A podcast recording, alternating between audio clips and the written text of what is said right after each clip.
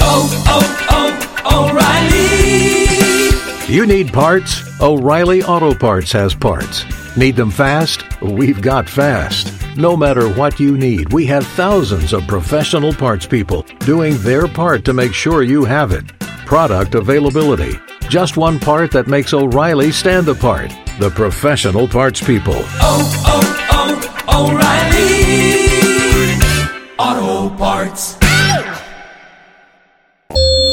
Hello, friends. You're now listening to the lifestyle, leisure, and sports show you never knew was two of those things. I think we can all acknowledge that if this fails, you two will be fired and I will remain. so, no pressure. Bo Bishop, a regional media icon, winner of Emmys, purveyor of the good life. Sir, you don't know that for a fact. I just said it on the radio. Also, two guys this company named Employee of the Month. What are you talking about? Paul Hogan is Hulk Hogan's brother. Uh huh. Look Sure it up. Because it's Hulk Hogan. That's his real name. One guy is from Australia, the other one is from Tampa. You mean he's from Hollywood, brother? Not brothers. Chaps. Yes, they are. This is Bishop and Friends. Bishop and Friends, Chaps, and Eric Reeser with you for the rest of the week and a little bit into next week. Bo will be back coming on Thursday. Ryan Baker, he's on the other side of the glass running things for us right now. Reeser, normally we start the show, I think, on a on a bit of a lighter note and everything's fun. We we have a little hey, what's going on with with Bo's kids and hey, Valentine's Day. It was yesterday. We were talking about that. Yesterday, we also like to end the show kind of on a fun note too. Yesterday I talked about how I would be very excited about going to a championship parade for specifically the CBJ, but also just Columbus in general. And we had a, a listener, I had a listener reach out to me and said, Hey, the crew just had one. And he, it, granted, He's right. That is, that is correct. I probably should have gone to that if I, But if I'm clamoring for a parade, but the, the crew don't do it for me. Soccer is not a sport that I have a, a huge affinity for. So it, it that it, it slipped my mind there, but that is correct. Yes, I, I I should not have left out the crew there because they're the most successful professional franchise here in Columbus and you know possibly in the entire state actually when you look at it that way. But the Yes.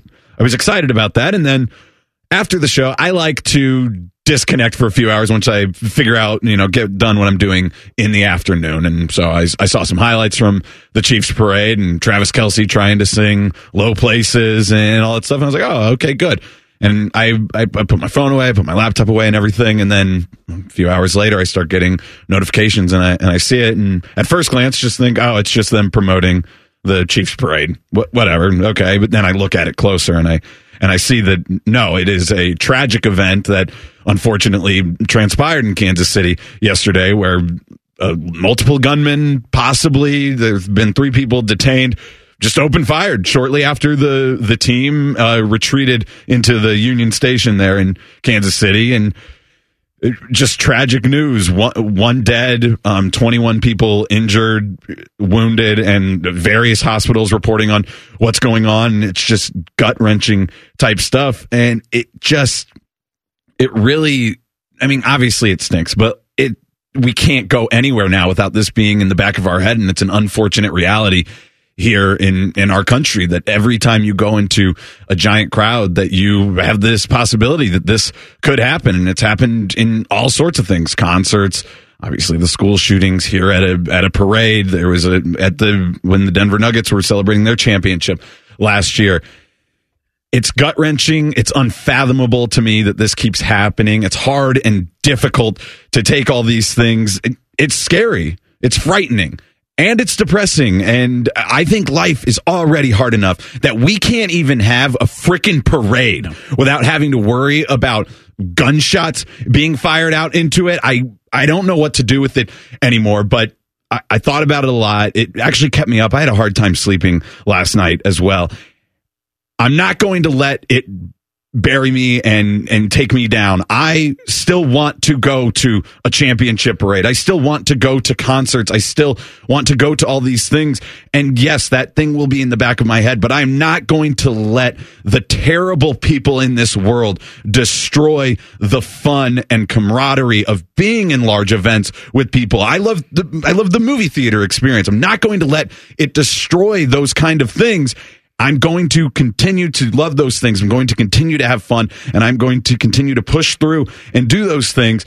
And you have to sit there and you just have to hope that all of these are safe. But I'm not going to let them win because that is just the worst, you know, the, well, the second worst possible outcome. Obviously, people dying and being injured from it is the worst possible outcome. But the, the, I don't want to be afraid of the things I am, but I want to push through that and I want to go through it because I don't want the people who perpetrate these things to win in any sense of the word because whoever did it, they detained three people. It was unclear immediately if those were the three people who were doing it or if they were just people who were caught in all of it or whatever. Who, if, if they catch people and they figure it out, good. Let those people rot in jail. But I'm going to continue to live life because I feel like that's from a personal level. The best way I can stand up to this is by saying personally that I'm not giving up on doing things in large groups because I think that they are a beautiful thing of both this country and just the human experience in general. And the parade looked like a really fun time until it wasn't and it's it's so hard to take and these you're you're inundated with these throughout the year they they pepper our calendar now and it's it's just the worst thing but I just wanted to open it up because usually we come on here. I don't like it when things get pushed to this that we have to talk a little bit more seriously and we have to go into these these real life scenarios because I like to come on here and have a good time. We like to joke around, maybe talk about SpongeBob in the Super Bowl, that kind of stuff. But instead, we're forced to do this. And so when we're forced to acknowledge it and and talk about it and look at it and think about it, I don't want it to also force me to stop living. It's well said. Uh, sports is supposed to be the distraction from life, but I, I do think it's good of you to not do, you know, to not just put your head in the sand and to serve as a, well, we're just going to talk about the sports because this does affect everybody. And of course, our hearts and thoughts are with the people of Kansas City. And yeah, through the next couple of days, we'll find out exactly what happened um, yesterday, what was involved in everything. But it's really unfortunate that we've become desensitized and, and somewhat numb to gun violence and to mass shootings and to victims of gun crimes on a on an almost daily basis. And I just think the one thing to to put a bow on all of this is that we just need to be better. And I will echo your point to for everybody. The one thing we can do is just keep keep attending these things. Is to keep having these things and keep coming together as people because it's going to take all of us if something needs to get done. If if something can get done to stop these things from becoming uh, what feels like a weekly occurrence. Yeah, and I'll make the pledge right now that when they do investigate this, figure anything out, I will never say these people's names on the air.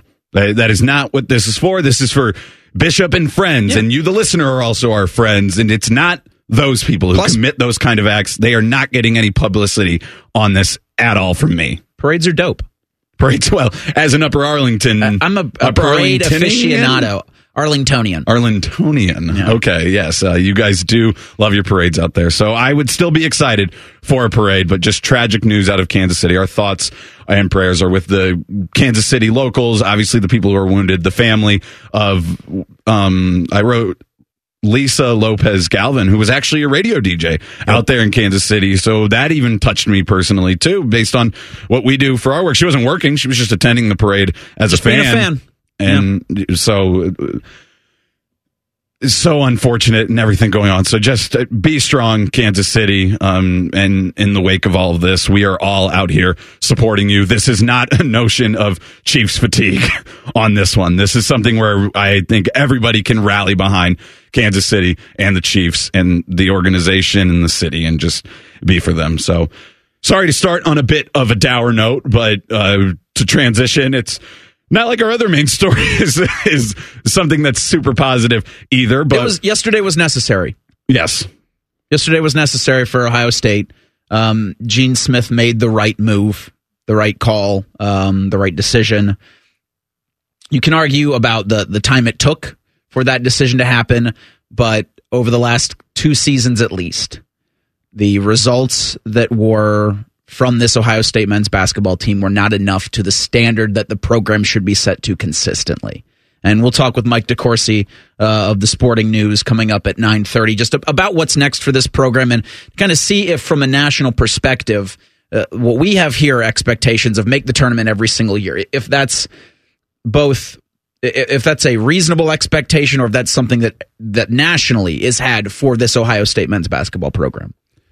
You said it. Holtmann out as Ohio State men's basketball head coach. He was 137 and 86 in seven season as Ohio State's but uh, coach, but he failed to make the tournament last year. It does not look like they were going to make the tournament this year. They never made the second round of the tournament. Maybe one of their best teams in 2020 didn't get a chance to go to the tournament, although they weren't playing super hot down the stretch of that season either. The, the cracks were, were, were there, but you thought, oh, maybe. And then they get a two seed in 2015, but they lose to Oral Roberts in an upset. Then the next year, they don't finish the season out strong. Oh, I'm sensing a theme here that the Big Ten play is, is an issue for the Buckeyes. They make the tournament. They win their first round game against uh, Loyola, Loyola Chicago, and then they, they run into Villanova and they have to beat Villanova. And I thought Rothman had a really good point yesterday that like, yeah, but that's it's not bad luck to run into Villanova. That's their fault that they were a seven seed. Ohio State shouldn't be a seven seed. That's what happened and why you ran into Villanova. Sure, you lose to Villanova in the Sweet 16 or the Elite Eight.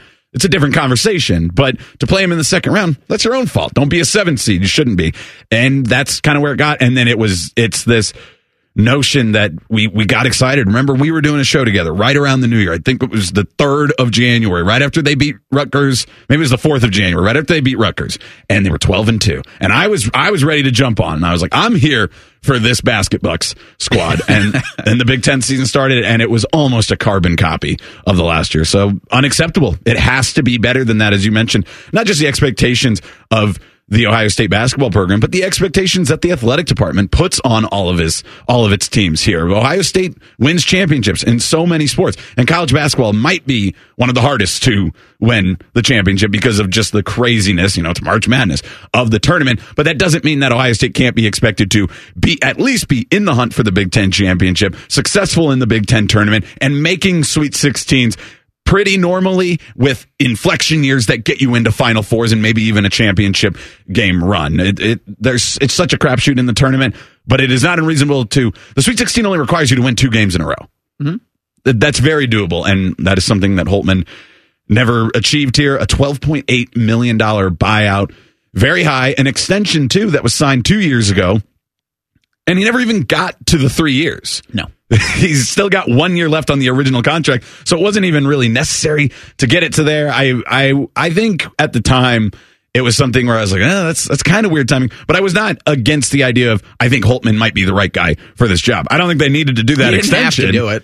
But I was not I was not a fire Holtmann at that uh, because it was two sided at that time that like there were people who were like, no, I think he can he can get been this done. polarizing for a minute. Yeah. hadn't it? And yeah, I, I didn't think at the time they needed to do it. I, I, again, we can now, with the hindsight being what it was, say that was a bad decision, but the right one was made yesterday. Yes. And so I, I think that's really again for me the focus here is how what what's going to happen moving forward, while uh, to to make sure that something like this doesn't happen again, where the next guy can be the right guy.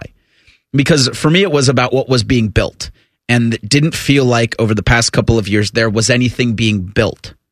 And that I think is the most important thing. And now this will be a Ross Bjork decision over how to properly build this. Yes, and it's so weird because John Beeline. The recruiting classes got better and the teams got worse, and it makes you wait. so was he- talent. Yeah, is he not good at developing the players? Was he not good at figuring out the lineups? I don't know what the answer is. If I knew the answers, I'd be the head coach of Ohio State men's basketball. But it clearly was not working. We had two, we had two years of this sample that it's like they can't even win in the Big Ten. They haven't won on the road since the beginning of last year. It's Like basically been 410 days as of right now. it's been practically two seasons since they've they've won a game on the road. So it, it was the right move to uh, fire Holtmann yesterday, and it, and it stinks because we've long said on this show that we like the guy. He's he is a really good guy, but at the end of the day, if you're not getting the job done.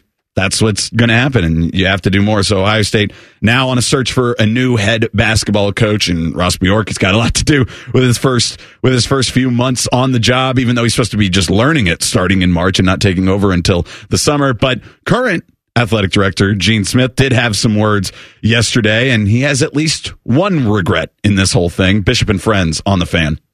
If you consider yourself a Buckeye fan, you've come to the right place. This is your heritage sports talker and home of Ohio State athletics, The Fan, Ohio sports destination. Every fan knows the right player in the right position can be a game changer. Put LifeLock between your identity and identity thieves to monitor and alert you to threats you could miss.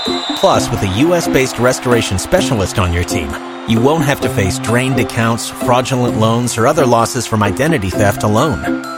All backed by the LifeLock Million Dollar Protection Package. Change the game on identity theft. Save up to 25% your first year at LifeLock.com slash aware. If you say something with enough confidence, it must be true. You're listening to Bishop and Friends. And there is no better time to sign up for the Tipico Sportsbook and get in the betting action with basketball, hockey, the biggest college hoops tournament in March. It's right around the corner. Also, baseball. Want to put some dollars on spring training games? You got about 10 days before that happens. Plenty of games to bet on and win big. Take advantage of our massive odds boosts for the biggest payouts. Try our new parlays where you can pick how many legs you need to hit and cash in on your bets, even if you miss a leg or two. Claim our new sign up bonus now and get $100 in bonus bets when you bet $25. Sign up now and enter the promo code TheFan100 to get your bonus. Download the Tipico Sportsbook app today. Must be 21 years or older and physically located in Ohio. Terms and conditions apply. Gambling problem? Call 1 800 Gambler. Chris Holtmann, no longer the head basketball coach here at Ohio State. Seven seasons for him. Well, most of seven seasons. Didn't quite get to the end of this one, despite Gene Smith saying a few weeks ago that he wanted to see it out to the end of the season. But Gene Smith at least stood up and, and, and talked about it yesterday. And here's what he had to say about the, the decision making process and why they decided to do it now. Because for him, it was about the team and the program. You know, my responsibility is to the program, and it's to these young men that uh, compete every single day. Um, I don't care what sport it is and, and whatever it is. My, my, responsibility is to those young people and, and to the program.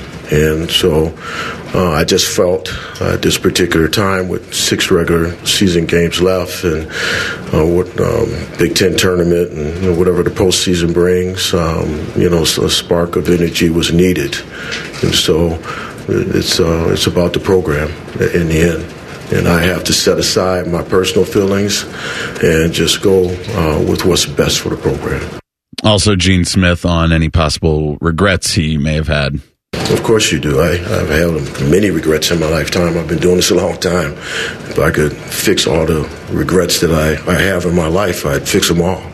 But certainly that's one of them there he's specifically talking about the contract extension giving to uh, uh, Chris Holtmann a couple of years ago that ballooned the it's a little lower than we thought. We had been kind of reporting and people have been talking about it. It looks like it's set at about 14 million right now. Ends up coming out to about 12.8 million. So it's nice to save 1.2 million dollars or so anywhere you can. but it's still a lot of money to pay a basketball coach to not coach your basketball team. So yes, obviously with the hindsight of it, it's a huge regret, but it really wasn't even necessary at the time. It was, it, it, it's a pretty bad mistake. And unfortunately for Gene, it's going to be a lasting remembrance of him because he's only on the job for a few more months and he had to fire the head coach in the middle of the season. And kudos to him for yes. keeping the outlook nice to say we got the Big Ten tournament and maybe whatever the postseason brings. that postseason, I got something to tell you, Gene. Yeah, CBI um, invite coming that this team isn't going to the postseason. And even, save actually winning the Big Ten tournament where they get an automatic bid is not happening. Well, and I had thought that Gene would uh,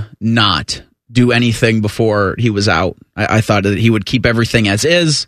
Um, I know Ross Bjork had said any major decisions would be made between the two of them, mm-hmm. and this is a major decision because a lot of this stuff is legacy with Gene Smith. How does he want to be remembered as athletic director at the Ohio State University? And this is going to be on that is the the extension given to the the head basketball coach that you ended up dismissing months before you were off the job. But he made the right call for the betterment, I think, of the program and for the betterment of the team. You give Jake Diebler and company kind of a chance to see what they've got with a couple games remaining. They got Purdue on Sunday. Ouch.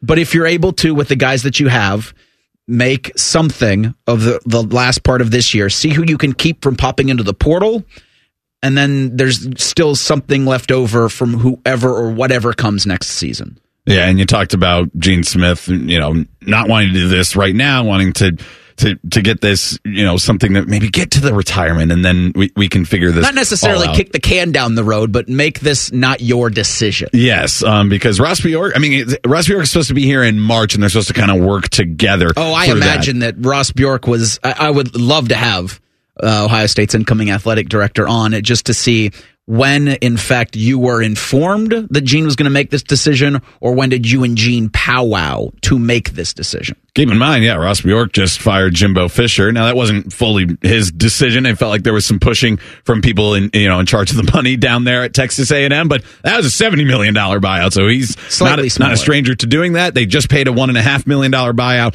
to UCLA to get Chip Kelly to come here as the offensive coordinator for the football program. But I think that shows what we were talking about with the new leadership, both with President Carter and Ross Bjork, who's going to be the new AD. That Ohio State is playing by a different game and throwing their weight around a little bit more. And Gene Smith actually reiterated a little bit of that, saying that President Carter was on board with this decision. President Carter is unbelievable. Um, obviously, because of his athletic background and his understanding of of our space, conversations are pretty straightforward and frank. And, and he's a decision maker, which I like. There's no gray area, and so uh, he agreed, he supported, and we made made the decision. I do like that, that they do seem to say, we want to do this. Let's go ahead and do it. I heard uh, Doug Lesmerises, great friend of the program. He yesterday had a really good point that yes, it does stink that Ohio State has to pay this buyout. No program has infinite money, despite how big Ohio State's athletic department is. Money is a resource that you can't just throw around willy nilly because you will run out of it. But at the very least, the most detrimental thing a large buyout can do is hold you from making the right decision. Yeah. So at least Ohio State was ready from a leadership standpoint to say, no, we're not going to let this contract extension, which was a mistake. It's a regret from Gene Smith. We're not going to let it hold us back from doing what's right for this basketball program. And what was right for this basketball program was firing Chris Holtmann. The timing right now, I don't know if, if that was right. I've heard points on both sides. I've thought about both sides of waiting to the end of the season versus now, and that's something we can get into.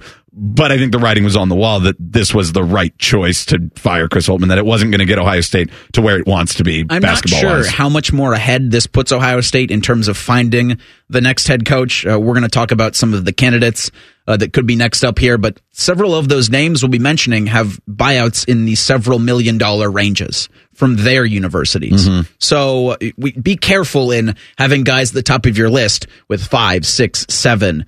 $10 million buyouts at their current universities because again, this $13 million that you're paying the outgoing head coach is going to be a factor in who you're going to be able to get with this. So I think it was, it was, the timing was good. Could it have happened earlier? Sure, whatever. The timing was good in seeing what you have on this staff, seeing what you have, you know, with the guys on this team and not being caught or lost in that shuffle that happens at the end of the regular season with other schools that will be making similar moves. And the one thing about the Holtmann buyout too to keep in mind, if he he will be required to look for other jobs. Remember, Thad Matta had to do that to get his buyout when he was fired. Um, but if he does get another job, some of the buyout can be offset by his new salary, but it's not going to be all of it. And I don't think he's going to be making a three and a half, you know, nearly three and a half million dollar salary like he was at Ohio State. But that's something where maybe some more money. But I think your point is is the correct one. That like, man, if it gets above probably three or so, like that's probably going to be a little too steep based on what they've already spent this offseason. And again, money is not infinite. Something that is infinite is the fun we have basketball season talking to Mike DeCourcy of the Sporting News, Big Ten Network. He does brackets for Fox Sports. He's coming up next with more on what's going on with Ohio State basketball. Bishop and Friends right here on the fan. Your morning just got beefier. Morning Juice with Beamer, Bobby, and Shark. Weekdays from 6 to 9. The Fan, Ohio sports destiny. Every fan knows the right player in the right position can be a game changer. Put LifeLock between your identity and identity thieves to monitor and alert you to threats you could miss. Plus, with a U.S.-based restoration specialist on your team, you won't have to face drained accounts, fraudulent loans, or other losses from identity theft alone. All backed by the LifeLock Million Dollar Protection Package. Change the game on identity theft. Save up to 25% your first year at LifeLock.com slash aware. Us. What's up? What's up, man? What's up with you? Before we head out and to the Bryant Heating and Cooling Systems fan guest hotline, some big news off the top of the show. Now, and this is not a report, the Blue Jackets official Twitter has announced that Jarmo Kekalainen has been relieved of his duties as general manager. So it's a developing story, but it is official that he is out. We will have more on that throughout the show, and we will get to that. Uh, John Davidson will resume uh, general managing duties through the rest of the season as they find a replacement there. So there are the facts. Right now, though, we head out to the Bryant Heating and Cooling Systems fan guest hotline to talk to Mike DeCourcy of the Sporting News, Big Ten Network, and does the brackets for Fox Sports. Mike, I think where it all starts here is figuring out with Ohio State because they're not one of the true blue bloods, of course, of college basketball, the Dukes, the Kentuckys, the UNCs, the Kansases of the world, but they have had some really good success in recent memory. Sometimes even under Thad Matta, it was very sustained. But from your vantage point as somebody who pays attention to college basketball at large across the entire country, where in the hierarchy does Ohio State fit and what should the expectations be for a program like Ohio State basketball? Well, I think they should. I think it's reasonable to uh, say they should be competitive in the Big Ten. Uh, and if you are competitive in the Big Ten, you are competitive nationally. Uh, I, I, I wrote yesterday a tweet. To, I, I have, I'm, I'm in the process of writing an article about Chris uh, and and what happened there. But I wrote a tweet yesterday that basically just said he's a really good guy and a really good coach. It didn't work for a lot of reasons there. And I, I'm I and and apparently you're not allowed to say nice things about somebody that just got fired. Apparently, because that's not enough for certain fans. Uh, they want they want punishment uh, for the person who came in and made and made four consecutive NCAA tournaments. Uh, it, it's not it's it's not enough to just say that he did a good job. And they're like, why didn't he win the Big Ten? Well, I mean, are we going to pretend that Michigan and Michigan State and Wisconsin and Indiana and and all these other teams don't have really great programs as well. I mean, that's just not realistic to say that if you if you are in that conference and you finish second, that you haven't achieved something. There, would you want to win the Big Ten uh, in that period? I, and I, by the way, I left out Purdue, which has been the best program probably in that period.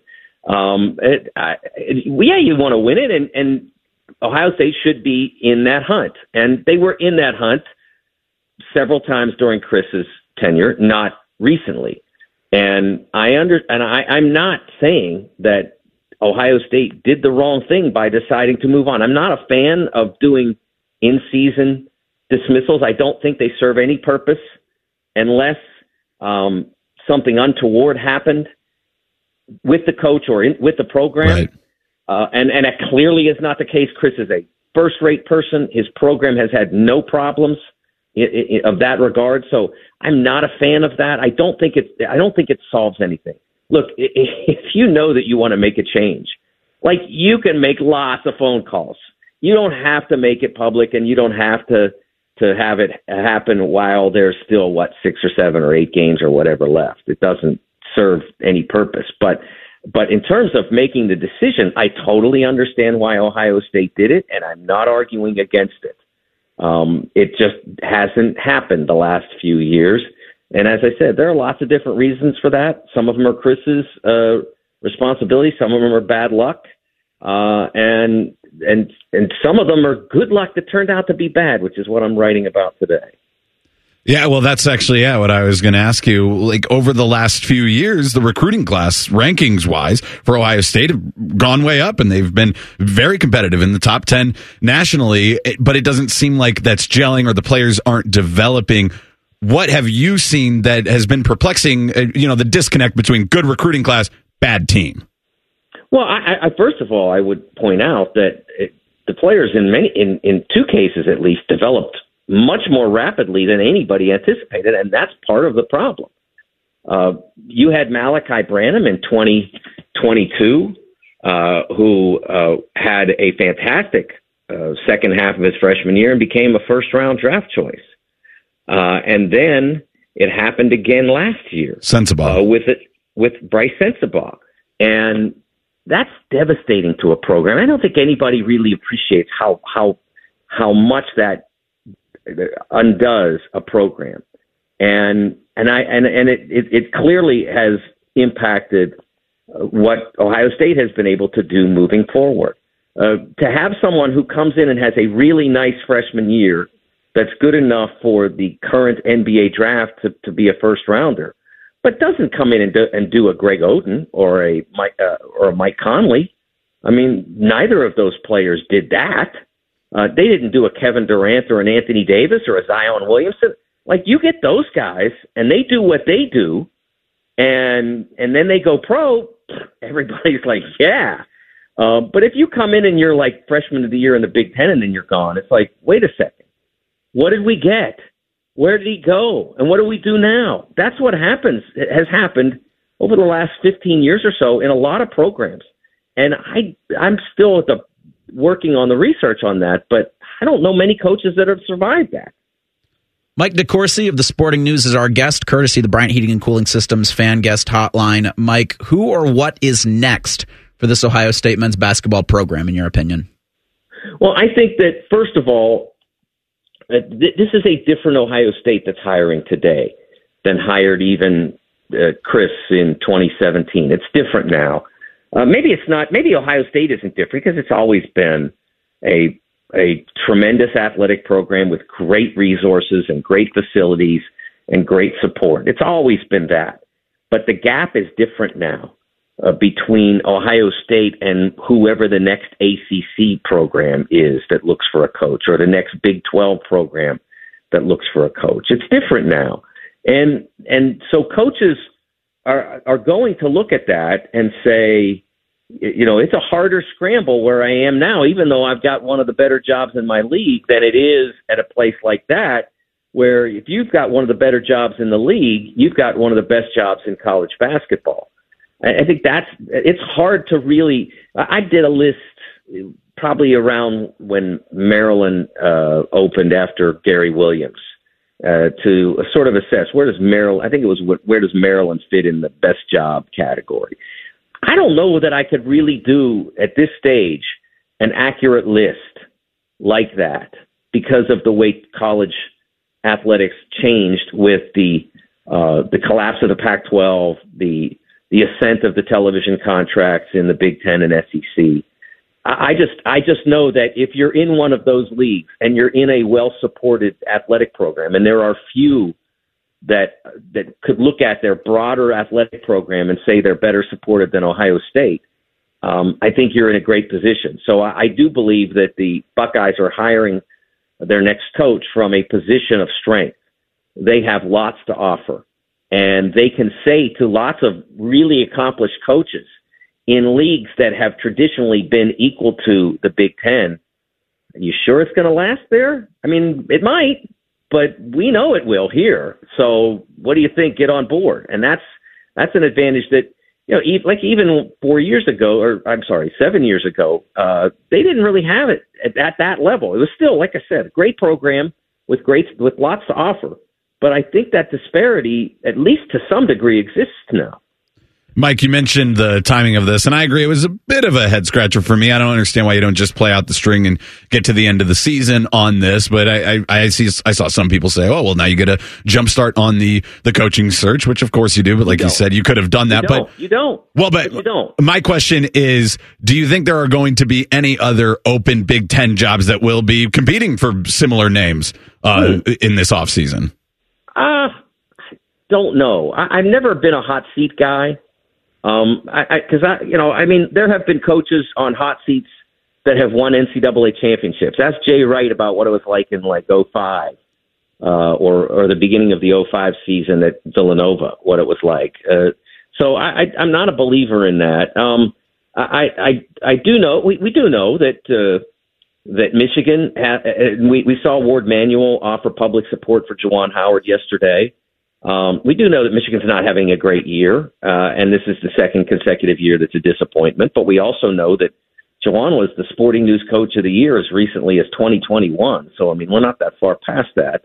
Uh, we know that Indiana isn't having a great year, but they're at the third year of a build. I mean, I, I think that's a bit rash to decide after they made consecutive NCAA tournaments, uh, and now they're having kind of a rough year. That oh now now oh we clearly didn't make the right choice. Really, two years you know, twelve months ago you were saying you did. So how do you change your mind that fast? Um, so I don't know that that uh, that there'll necessarily be any, um, but I know that I, we know officially now that Ohio State is in the market, and I don't think that. Look, there's not, nobody's the right fit for every job. So there are plenty of coaches out there that that have lesser job that clearly have lesser jobs than Ohio State, and it's up to the new administration, I believe, uh, from what I read, uh, to make uh, the ideal choice. And it's not as easy as people think it is. And and usually the people who decided w- the previous choice wasn't the right choice decide that after about four seasons or so, and then they claim to have known all along that it wasn't going to work. Mike, thanks for joining us today. We look forward to checking in with you as we hit the tail end of this season and then into March Madness. Always great to talk to you. Oh, always a pleasure. Uh, take care, and we'll uh, and thanks for having me on. He's Mike DeCourcy of the Sporting News, Big Ten Network studio analyst, and does the brackets for Fox Sports on the Bryant Heating and Cooling Systems fan guest hotline. Well, Chris Holtmann wasn't the only person fired here in Columbus as the CBJ are making moves too. Bishop and Friends right here on the fan. Head to 971thefan.com to listen on demand and subscribe to all our podcasts. Wasting time has never been easier. The Fan, Ohio sports destination. Every fan knows the right player in the right position can be a game changer. Put LifeLock between your identity and identity thieves to monitor and alert you to threats you could miss. Plus, with a U.S.-based restoration specialist on your team, you won't have to face drained accounts, fraudulent loans, or other losses from identity theft alone. All backed by the LifeLock Million Dollar Protection Package. Change the game on identity theft. Save up to 25% your first year at LifeLock.com slash aware. With friends like these, who needs former college football players? This is Bishop and Friends. Chaps and Reeser with you today and Bishop and Friends. We are sponsored by Awaken 180, fast, sustainable weight loss without medications, the solution for weight loss. Awaken 180 weight loss. And I'm not the only one around Columbus who has cut the fat uh, recently, Heyo. as we have had two major firings now in less than 24 hours. Talking off the top of the show a ton about Chris Holtmann out as Ohio State men's basketball coach, but just in the past 20 minutes or so, the Blue Jackets have made a pretty big announcement that they have uh, parted ways with GM Jarmo Kekalainen. John Davidson will take over as the acting GM for right now. We were just talking. The trade deadline is March 8th for those of you looking at that. And okay, there's, it's not new leadership, but it's technically different leadership. And Jarmo will not be the one making those decisions because he has drawn the ire of Blue Jackets fans and rightfully so because a lot of the things that he has done haven't always really panned out and they've never been able to put the team together draft wise, free agent wise, keeping star players on free agency. And I think it just finally got to that point where enough is enough. This is a professional hockey organization. We can't just say that, oh, Columbus isn't the best destination for NHL players forever. Something needed to change. And I will. Or you can't be young, or you can't be, you know, injury bitten. You also every, can't- like that. Just You also can't cannot say- keep being the thing every season. can't say reload when it's clearly rebuild. Every single season is well, they're young, well, they're injured. It's guys. Eventually, some accountability has to happen, and that's what I think is going on today. Uh, JD John Davidson's going to take over as GM. He's going to speak at eleven thirty, so I am interested uh, to hear his thoughts and words with this, but the idea that Jarmo was going to have a shot at this trade deadline, and I don't know what the Jackets are going to have necessarily to move come that March 8th deadline, but the big decisions for this franchise could not be left in the hands of a man who has shown to not be able to make the correct decisions when they are this when they are as big as a trade deadline is or as a hiring a new coach is. like these things now Jarmo has proven a track record of not making those best calls. Yeah. It, I mean, honestly, after the Babcock thing. The with- Babcock thing was the I, I still can't get over it because it did feel like that they were trying to gaslight us at the end of the summer and towards the beginning of training camp and then changed even into training camp with how this was going to be different and it turned out because again everybody everybody but JD and Jarmo said that it was going to be different and it wasn't different. No, it wasn't, and that should have been yeah the that basically should have been the final straw, and I think it was for a lot of Also, Blue Jacket can I fans. shake your hand real quick? Uh, yeah, we sure. got some breaking news today. For Oh, no. Finally, during a show, Uh, we, you're right, we did. We actually got it. some It news it- actually broke between nine and noon. and it wasn't rumors uh, of news, which we we, We saw it. the we saw the rumor yesterday about Chris Holtmann, but it was from a source that we was aren't really familiar with. and we weren't quite comfortable going off of it. And then, yeah, it at like literally five minutes after our show ended, it was official that he was out. But we got this one official during our three hour hours today. And uh, yeah, the Blue Jackets, they're in search of a new GM, and that GM will be one, he, he will be charged with the, the job of getting this team together and what is it? You mentioned it's young it's dealt with injuries who can you trade what can you do? And that's going to be more next year stuff then i got to hire a gm between now and march 8th but that's stuff to do there. Then you then you talk about the draft and and building the team and because this is a rebuild this is not a reload despite how much jarmo kekalainen wanted to act like for the last couple of years that it was still a reload situation. I I like the the move by the Blue Jackets, but my question is, what? I mean, what about this season made this the move to make now instead of when the Babcock I- thing just blew up? I Anyways? thought you were going to ask what about JD. Well, I don't know if he's long for the job either, but Wow. somebody has to be in charge, and it's I probably Does somebody have to be right now? you have to have executives, especially with the McConnells being so hands off with the team. Somebody has to run the team. I think the big thing about now is you did not trust him at all, or he's not going to be here. You know that he can't run this trade deadline. I agree. Which, like you said, JD, is he going to be here? I, you know, I don't know uh, because he. You guys mentioned the Babcock thing. It seems like he was lockstep with mm-hmm. Jarmo on that. But I think this is definitely get him out of the way before this trade trade deadline. We cannot have this. You pay the most attention to the Blue Jackets, just about anybody here, Baker. So if you were given the job, Hey, congratulations! you are general manager of the Columbus Blue Jackets. boom, you have been hired. What do you an do alternate governor. throughout the you know leading up to the trade deadline and the rest of this season? Uh, well, if it's me, I'm. You talked about trimming the fat. I'm trimming the fat a lot, and unfortunately, you're going to have to do that at a cost of pennies on the dollar because you're not going to get value, market value for a Patrik Laine, especially right now. But I'm doing everything I can, even if I have to eat part of that contract to get out from under that contract. You know, whoever on the back end you decide isn't going to be here in the future, you've got to get rid of them. Even if it's for a seventh round pick, that's the market for Andrew Peeke. You got to get rid of him in that contract. You know, if he's not part of your future, and a guy like Roslovic's a UFA, unfortunately, he's got to go at whatever cost. Yeah, I'm I'm shifting this to more assets and more young guys. You know, and centering this. I don't. I love Boone. I don't need to see Boone playing 27 minutes a night anymore. A career that's, high That's for guys night. like Sillinger and Johnson and Marchenko now. To Yeah. me. I no, I, I I like all those words from you, and then unfortunately, Elvis is not something that is really a trade asset at all right now because with his tummy issues, I guess he can't seem to be ready for any given night. You know, la- it was a bad night for Tarasov on Yes. Tuesday. It was a But very bad night. They didn't want to put in Elvis because his He stomach hurt, well. and it's like I guess, but you know, and he hasn't played well this year, so that's not really an option there. As somebody who you thought maybe could be a trade asset for the Blue Jackets, is Gaudreau on the table if you were GM Ryan Baker? For the right price, I think so. Because at that contract, I think you've got to be a driver. And Johnny's been better here recently, but I still don't think Johnny's a driver. I've never thought that. Okay, and uh, the lucky thing, I guess, so if- GM Ryan Baker just blew up the team.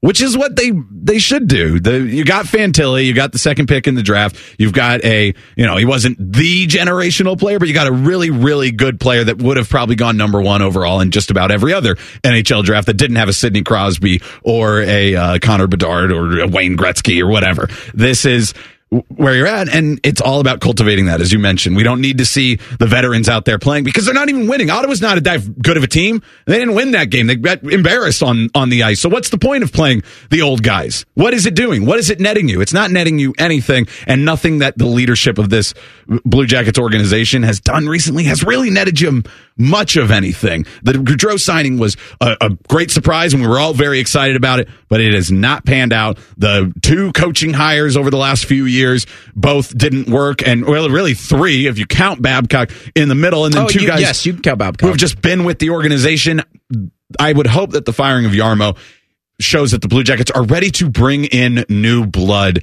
in the people who are controlling the team off the ice. I, you can bring in new players, obviously trades, you know, and trading for assets and getting picks. That can bring in new players. But I just want to see the guys who wear suits on nights in Nationwide Arena. That's who I want to see be different people. Yeah, second, third, absolutely. And they made the first move. Like this was the right call. This Yes. was the right call at the right time. Coming up next, Big Ten and SEC, they want more meaningful games in November. We'll tell you what that really means. Bishop and Friends right here on the fan. We are your radio home for the Buckeyes, Browns, and all the NFL games you can handle. We may have a bit of a football problem. Oh, the Fan, Sports destination. Every fan knows the right player in the right position can be a game changer. Put LifeLock between your identity and identity thieves to monitor and alert you to threats you could miss. Plus, with a U.S.-based restoration specialist on your team, you won't have to face drained accounts, fraudulent loans, or other losses from identity theft alone. All backed by the LifeLock Million Dollar Protection Package. Change the game on identity theft. Save up to 25% your first year at LifeLock.com slash aware. Keep your friends close and your producers closer. You're listening to Bishop and Friends. Chaps and Reeser with you until noon today. You heard in the update there, Blue Jackets made a switch at the top. Not head coach, GM Jarmo Kekalainen is out. Uh, John Davidson will take over, and he will have a press conference today at eleven thirty, which we will bring to you live. So stay tuned Till it gets boring, which could be a minute or two in.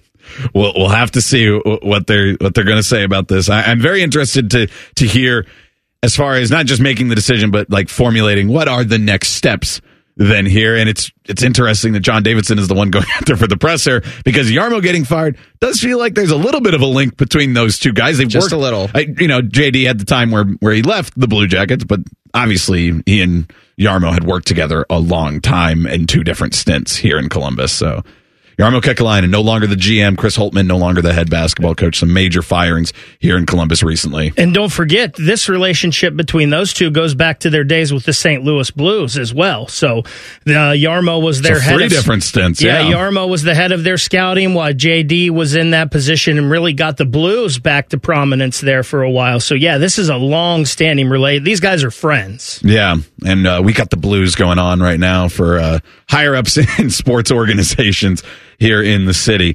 As far as higher ups in the Big Ten, well, we talked last week about how new commissioner Tony Petitti was teaming up with Greg Sankey to have a working group with the SEC to try to figure out what they want to do with, with college football because they are the two most powerful conferences and th- they're the ones that are going to make these moves possible and whatever they're going to be. But also something Tony Petitti has recently thrown out there, and this was with an interview to ESPN yesterday. He wants the college football with the expansion to create and cultivate more games with college football playoff implications throughout the season.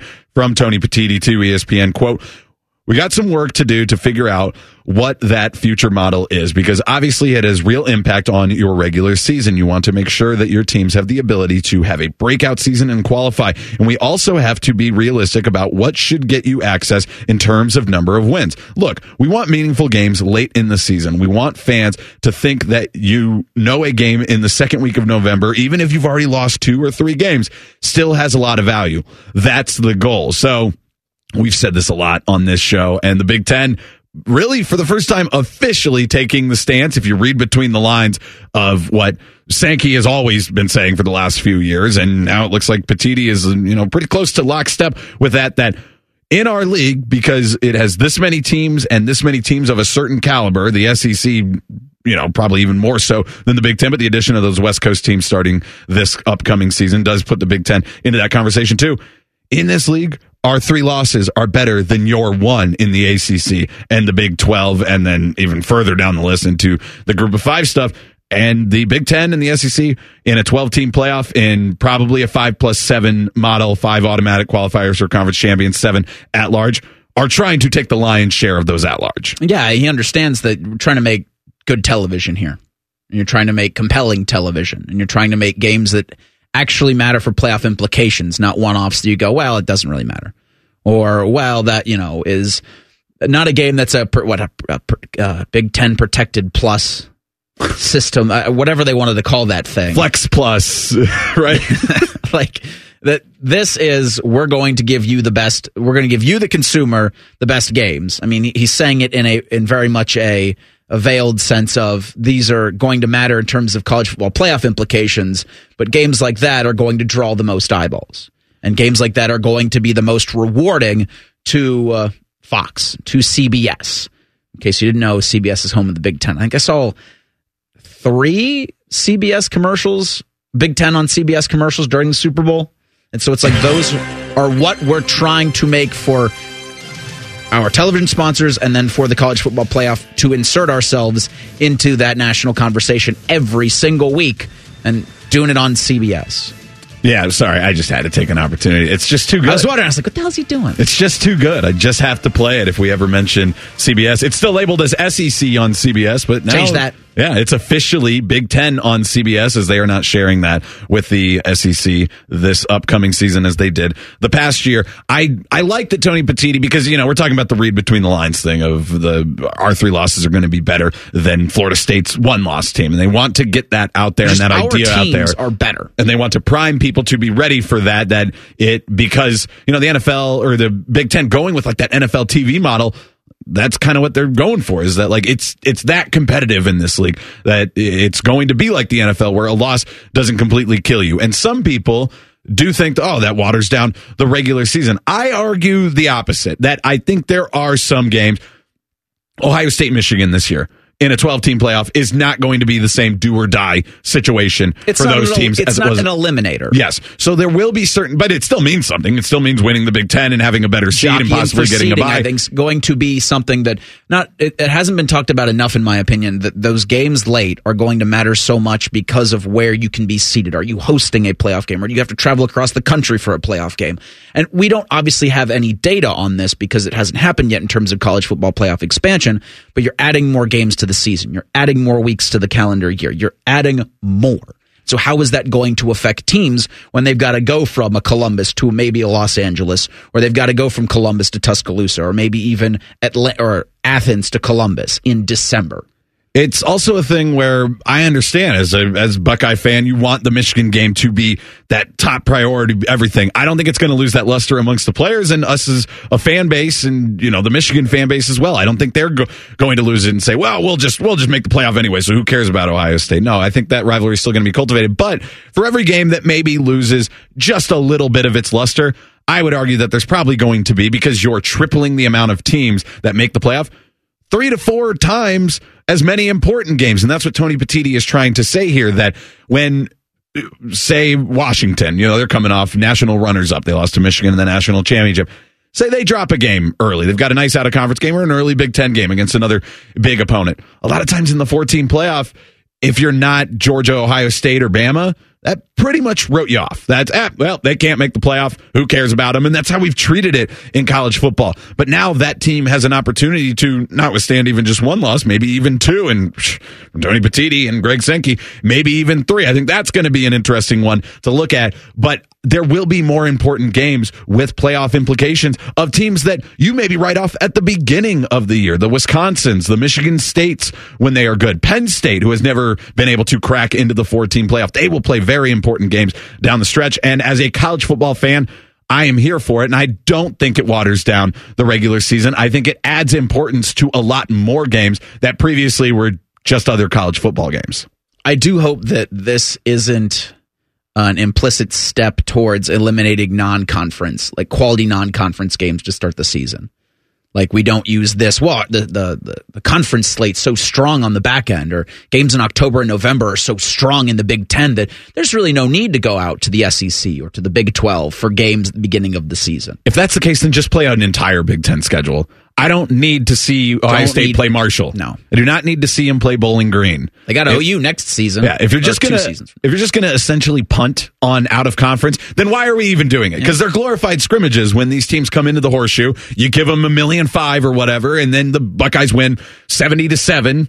Okay, great, that was fun. No, it's not fun. Like so, if you're talking about oh, I want more important games in November, well, also remember that there should be more important games in August and September as well. That November is not the only thing that people have eyeballs on. That they want to be entertained by this. I also saw this uh, continuing his comments to ESPN from Petitti. This one too. Quote.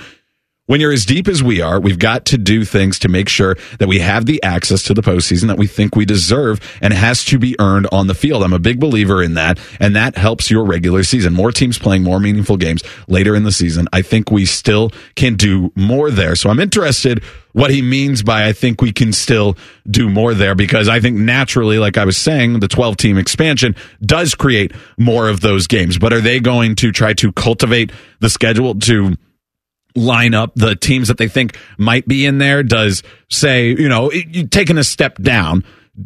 Does Iowa, Wisconsin, does that be, become a priority to be in November? Because they might be fringe top 15. And if one of them wins, that could be a, a possible playoff thing because they know Ohio State and Michigan and Penn State and Oregon and Washington and hopefully USC, a little bit of a down year, but they should be oh. on that level with Lincoln Riley. It's kind of our expectation that those teams are have going to have a consistent diet chances to make the playoff. But I also think that they are trying to say we want those teams when they have those years that things come together. They've got a lot of seniors on the roster. They've got one star player that's lifting them, the Wisconsins, the Iowas, the Michigan States of the conference. They can now get the opportunity to make the four the 12 team playoff because they really didn't have a chance. You had to be perfect and no, you were never really Even- allowed into the velvet ropes. Like you could wait outside and like maybe there's a chance, and that was kind of always floated. Like ah, you could, you know, maybe. Closest you got was Michigan State made it in 2015 when they beat uh 12 and 0 Iowa in the Big 10 title game, but we also saw that probably both of those teams weren't up to the par of those teams. But now you're talking about in the earlier rounds when you're not playing the top 4, they might actually be competitive in there. And that'll be really interesting too if the Big 10 and the SEC get some of these teams that do have 2 and 3 losses into the 12 team playoff.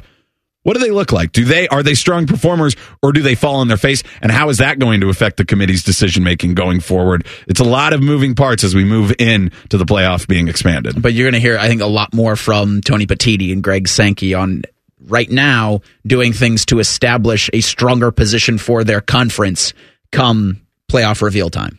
And this is just one of many that you'll hear from Petitti, probably one of many that you'll hear and have heard from Greg Sankey. It's, it's all about positioning your guys, your conference to the best possible spot and helping to appease your TV uh, partners in the same. All right, so if it's five plus seven, you're talking about the four major conferences. I don't think we're going to run into an issue where like a, a power four gets left out. There was a chance at the six plus six model that a power five could get left out. I could see, you know, we had that one year where the both Tulane, I think it was, and UC were ranked ahead of the Pac 12 champion, but that was in the 2020 year where obviously a very strange season. But in the five plus seven model, I think you're going to have those those four: the ACC, Big Twelve, Big Ten, and SEC, and then a group of five. Then there's seven more spots. It- are- in most years, is that going to boil down because this is what they want, and they are the the strongest people in college football? Is that going to boil down to three Big Ten, four SEC, or four Big Ten, Tony, three Petitti- SEC? Petitti's trying to argue it should be four Big Ten.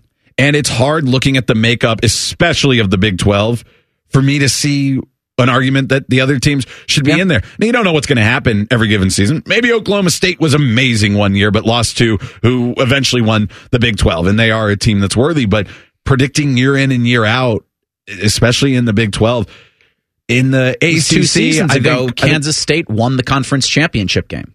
Right. TCU made the college football playoff.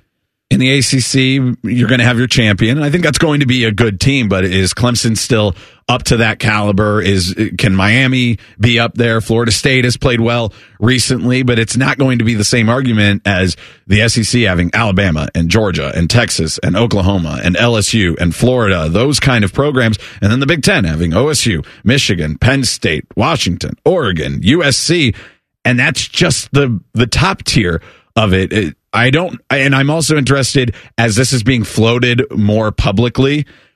What are the other conferences going to say about these kind of comments? Because I think it's pretty clear that the Big Ten and the SEC wants it to be that way, where they get basically all of the at larges. I, I do think during their media days they make similar comments. They think, well, we think our brand is is strong, is just as strong as any in the country. We think our teams are just as competitive as any in the country. Nobody's going to be taking direct. Nobody's swinging up in this instance, just like Petitti and Sankey won't swing down. But they're going to make cases for their conferences. They're going to have their representatives not only to the playoff committee but the playoffs board of managers to make sure that you know, are we are just as represented as those other two. It's just you have the Big Ten and the SEC in bed with the major broadcast companies, and even with the SEC that's got theirs in with Mickey Mouse and with ESPN. Then I also think, you know, as we're discussing all of this, how's it going to work with the three companies coming together and offering that kind of sports a la carte app? Mm-hmm. Like, then where do other conferences, where do maybe some group of five step up, and then the Pac 12 is, who knows? It still technically exists. Coming up, we're getting the renewal of at least one great rivalry thanks to conference realignment. Bishop and Friends on the fan. A lot has changed in 30 years, but we're still that old shoe that feels worn in and well loved. And well, we smell a little, but whew, you've accepted that. F- Every fan knows the right player in the right position can be a game changer. Put LifeLock between your identity and identity thieves to monitor and alert you to threats you could miss. Plus, with a U.S.-based restoration specialist on your team, you won't have to face drained accounts, fraudulent loans, or other losses from identity theft alone. All backed by the LifeLock Million Dollar Protection Package. Change the game on identity theft. Save up to 25% your first year at LifeLock.com slash aware. Not interested in Iowa football? Too bad. Chaps will tell you about it anyway. This is Bishop and Friends. There is no better time to sign up for the Tipico Sports app, Tipico Sportsbook app, and get in on the betting action than right now. With basketball, hockey, and the biggest college hoops tournament in March just around the corner, there's plenty of games to bet on and win big. Take advantage of Tipico's massive odds boosts for the biggest payouts. Try Tipico's new parlays, where you can pick how many legs you need to hit and cash in on your bets, even if you miss a leg or two. Claim Tipico's new sign up bonus now. Get $100 in bonus bets when you bet $25. Sign up now and enter promo code TheFan100. That's TheFan100 to get your bonus. Download the Tipico Sportsbook app today. If you're driving, do it later, but do it now if you can. Must be 21 or older and physically located in Ohio. Terms and conditions apply. Gambling problem? Call 1 800 GAMBLER. Yesterday on Twitter, it was passed along from some sort of stand up from Texas Texas's AD, yeah, Chris. Del Conte had a PowerPoint presentation. yes, he was standing up in front of a. Didn't it just say like we will play Texas A&M every year? He said it, but I think the, the PowerPoint slide was questions and answers. It was yeah. It, it didn't look like Every corporate meeting you've ever been to, it looked like just like that. didn't look like the greatest PowerPointer that he spent too much time on it. But either way, the news from it was good. Chris Del Conte, AD at Texas, says that Texas will play Texas A&M annually in football, and his hope is to move it back to Thursday of Thanksgiving week. Why say Thursday of Thanksgiving week when you can just say Thanksgiving? I'm sorry. I sometimes get held up on the semantics of You how people talk. Very held up on this. But that's ridiculous. Why mm-hmm. would you ever say it that way?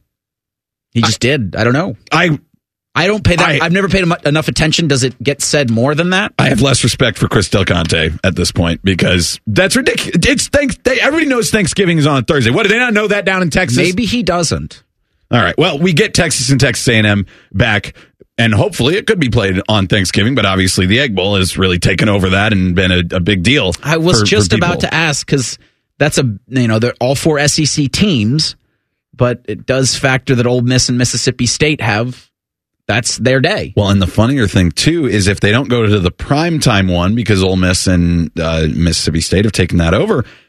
Texas, like are Texas and Texas A&M going to play when the Cowboys You're are against the Dallas Cowboys because they are always the middle one Yeah. on Thanksgiving Day. The These Lions good are always first. Then it's like so. Could they play? I mean, they could go up against Detroit. That wouldn't be a bad thing. And I Maybe wouldn't he mind it. meant Wednesday, so you play that night before. I don't think so. I think he meant the. I don't know, but either way, we're getting that rivalry back. So there's good. There is some good things about conference realignment, but it got me thinking. Okay, with all these new teams added, and I, I wanted to list them all down in case anybody forgot. The Big Ten's adding USC, UCLA, Washington, and Oregon. The SEC is adding Texas and Oklahoma. The ACC adding Cal, Stanford, and SMU. Probably the hardest one to remember. And then the Big Twelve adding Arizona, Arizona State, Colorado, Utah, plus in addition to adding last year, BYU, UCF, Cincinnati, and Houston. So for the four major conferences there, because the Pac 12 didn't add anybody, and uh, I guess Washington State and Oregon State can be a really fun rivalry going forward, but that's not the one I'm interested in. Of these new teams that are added, it's cool that we get to reignite a rivalry, and maybe some of them can do that as well. But what other rivalries do we want to foster going forward? I'll start with one that uh, I want to see actually in the SEC, along with their other new addition, Oklahoma. And for some reason, this one stands out to me because Georgia has enough rivals. Tennessee has enough rivals. Bama has enough rivals. Florida has a fair amount, but they're not all in the SEC, obviously out of conference with Florida State. And I like the idea of kind of Oklahoma and Florida in kind of a diagonal sense, bookending the region and playing each year. And the Florida and Oklahoma are two programs that I think can be on each other's level most of the time. So I think it would be a competitive game. And I like Gators and Sooners. I like the Sooners going to the swamp and the Gators having to go to, to Norman every other year. That would be one that I'd be really interested in. I think Ohio State should play UCLA or USC every year.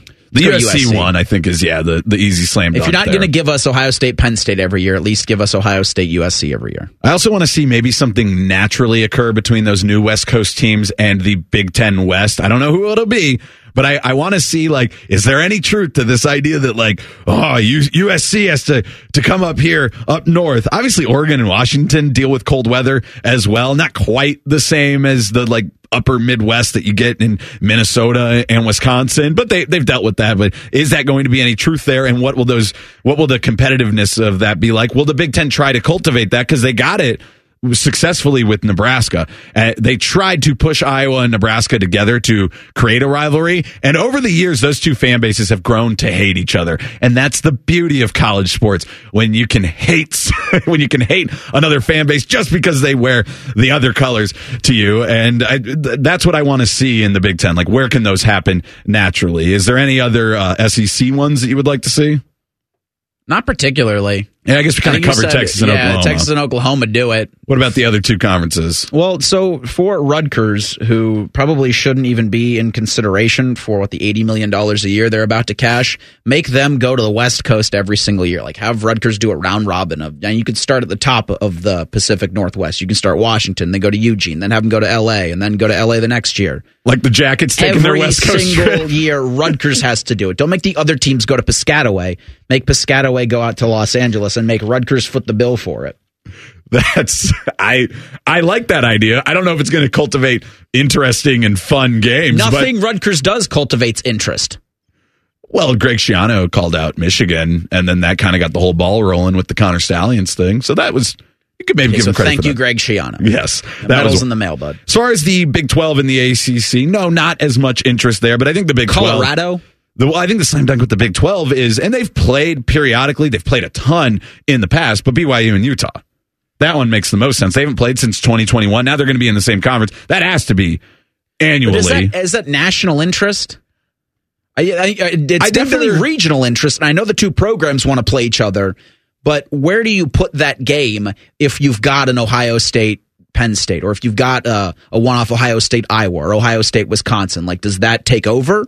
I think it's a fair point, but I mean, if we're talking about the Egg Bowl and how exciting that is, or the Civil War, Well, just the Egg Bowl in relation Washington to State. an SEC property on Thanksgiving Day, and these two SEC teams trying to take it over is an interesting conversation for that. But I just the BYU thing does next to nothing from, uh, They've from got my a big, perspective. They've got a big fan base and it's national. And Utah's been a really good program. Now I'll be excited for the Utah and BYU matchup in, in the years to come. But no, it's not at the top of my list. That's why I was saying like I think this is a little bit difficult. I think with the ACC, you got to get SMU and like Miami. You got to get something cultivated there because I think gets a giant bag of cash. Yes, two flashy programs that have been in trouble with paying athletes in the past. They, the you know the storylines write themselves somewhere. Plus, you got to throw a bone to give SMU something that makes them more interesting to people at large because you're not paying them for. I think it's like seven years. Yeah, they're not a full money making member for a long while. They're not making any of the TV money to start,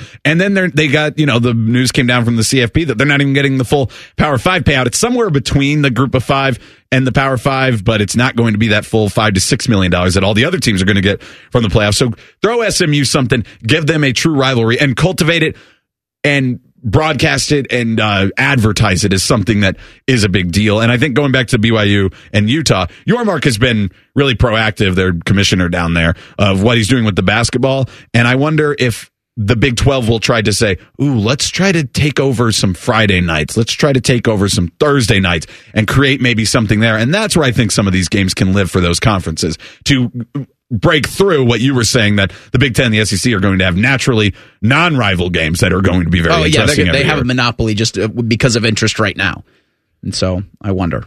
Paul Finebaum, he joins us next. I'm not going to ask him about Iowa, guys. I promise. Bishop and Friends on the fan. The Ohio State Coaches Daily Show is brought to you locally on the fan by Credit Union of Ohio. This is the Ohio State Basketball Daily Show brought to you by Encova Insurance. Paul Keels here with Ron Stokes and the news coming down yesterday that Chris Holtmann dismissed as Ohio State's head basketball coach. Uh, Ron, certainly a surprise, especially the fact that this happened in the midseason, wasn't it?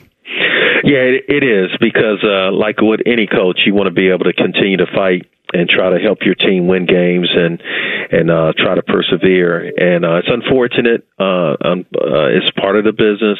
Unfortunately, when these types of things happen, Paul, you know, from our standpoint, we get to know these coaches, their families, and it's a really difficult thing.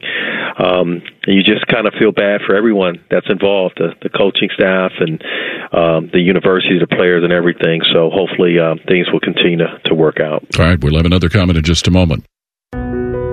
Hi, I'm Archie Griffin, two time Heisman Trophy winner. The right coverage can be a game changer both on and off the field. That's why Encova Insurance and their local independent agents are prepared for what's next and protect what matters most to you. Whether that's your home, car, business, or family, Encova's got your back with a policy that fits you perfectly. With local independent agents in your neighborhood and innovative insurance products that can be tailored to fit your unique needs, Encova's playbook is an easy win for your peace of mind. You can trust their team of agents to develop a strategy that's just right for you. And it's not just X's and O's. Your expert agent will guide you and provide insurance solutions so you can confidently manage your risk and count on a financially secure future. For auto, home, and business insurance, you want Encova on your team. Visit Encova.com today to find an agent near you. Encova is a proud sponsor of Ohio State Athletics. Go Bucks! Look around, listen. There are a lot of tough questions. Questions about people and technology, about how we interact with our world and with each other. At Ohio State, we champion people and their potential because here, anything, everything is possible. Talking with Ron Stokes the day after Ohio State makes the decision to remove uh, Chris Holtmann as head basketball coach. And you mentioned in the first segment, Ron, this not only affects the head basketball coach, but it affects the assistants, staff members, a number of people, as well as most importantly, their families. Yeah, absolutely. There's so many people, so many moving parts, Paul. And, you know, from the outside looking in, people say it's just the head coach, but, you know, you got assistant coaches. The, the, each coach has their respective family, and then you got the players and, and, and each one from freshmen, sophomore, juniors, and seniors. So it, it impacts everyone. So, um, it's again, it's a it's part of this this business, and you know you can call it college basketball, but it's a business when it comes to hiring and and uh, letting coaches go. So this is just the unfortunate part that we all have to deal with, and and uh, the people that are hit most is the families and the players. This is the Ohio State Sports Network from Learfield. Is it time to upgrade your financial situation? Whether you're shooting for financial goals or making a fast break towards savings, Credit Union of Ohio is on your team. If you live in Central or Northeast Ohio, you could score big with affordable loans and competitive savings. Enjoy Credit Union of Ohio's fast and easy online application process and make a slam dunk when it comes to your financial needs. Start winning at cuofohio.org. That's cuofohio.org. Federally insured by NCUA. Everybody knows that Roosters is a fun, casual joint. With their award winning wait staff, great food, fun, and laughter. It's a quick stop on the way home to sit back and unwind or grab a carryout. Roosters is where you, your family, and friends can order pizza, sandwiches, salads, and more. And the home of award winning wings that are fresh, never frozen. It's your family's other dinner table. Roosters, a fun, casual joint. Every fan knows the right player in the right position can be a game changer. Put LifeLock between your identity and identity thieves to monitor and alert you to threats you could miss.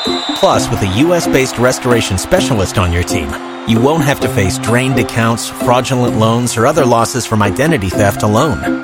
All backed by the LifeLock Million Dollar Protection Package. Change the game on identity theft. Save up to 25% your first year at LifeLock.com slash aware.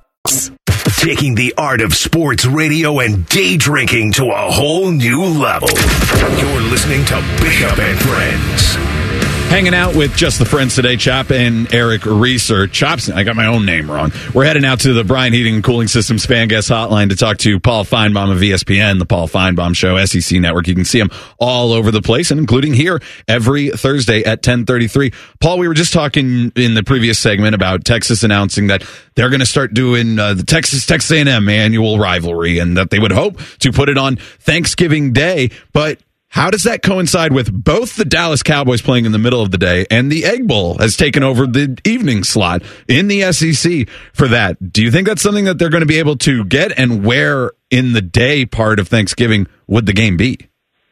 Yeah, it, well, it, it seems to me that uh, from probably one o'clock on, you you have pro football. I mean, the Lions always play in that early game as well. I, think that would be a challenge unless they unless they get it at night. Um, and and I don't know the particulars. I know that everything in the SEC is is trying to cater and welcome Texas and Texas A&M and but but I, but uh, even though this may not sound very uh, wild to your audience, the uh, one of the nastiest rivalries I've ever encountered, and I spent most of my life covering the uh, Alabama Auburn game, is is the Mississippi State Ole Miss game. It never fails. I mean, there's a fight. I remember a couple of years ago, the game was decided when when a uh, wide receiver actually uh, did a, a dog urination uh, after a celebration, and it cost them uh, it cost them the game, and the co- it cost the coach his, his job. So there's a lot into that rivalry. Yeah, I would hate to see the Egg Bowl moved off of that, but if I guess Texas and Texas A&M were to ask for that, Paul, do you think that the Longhorns could have that kind of pull this early on into the conference, or the SEC rally around having that historic rivalry like the Egg Bowl be just remain in place? Uh, if they really want it, I think they'll get it. Uh, Texas is uh, this is going to be an interesting marriage, uh, as I know the Big Ten is welcome. I would say it's comparable to, to Southern Cal coming into the Big Ten. While while it may be uh, from a foreign land, they carry a lot of weight. And Texas and Texas A&M, I think, uh, would easily be a bigger television draw than the Egg Bowl. Paul, throughout your years, you've obviously talked to a ton of coaches, a ton of players, and you know a ton of fans uh, calling in to your show. And I'm sure people have brought this up or talked about it before. But we finally got what seems like an official announcement from the EA Sports College Twitter, changing their Twitter bio to coming this summer, full reveal in May. How important in your conversations with all three of those people, fans, players, coaches, is the college football game to them?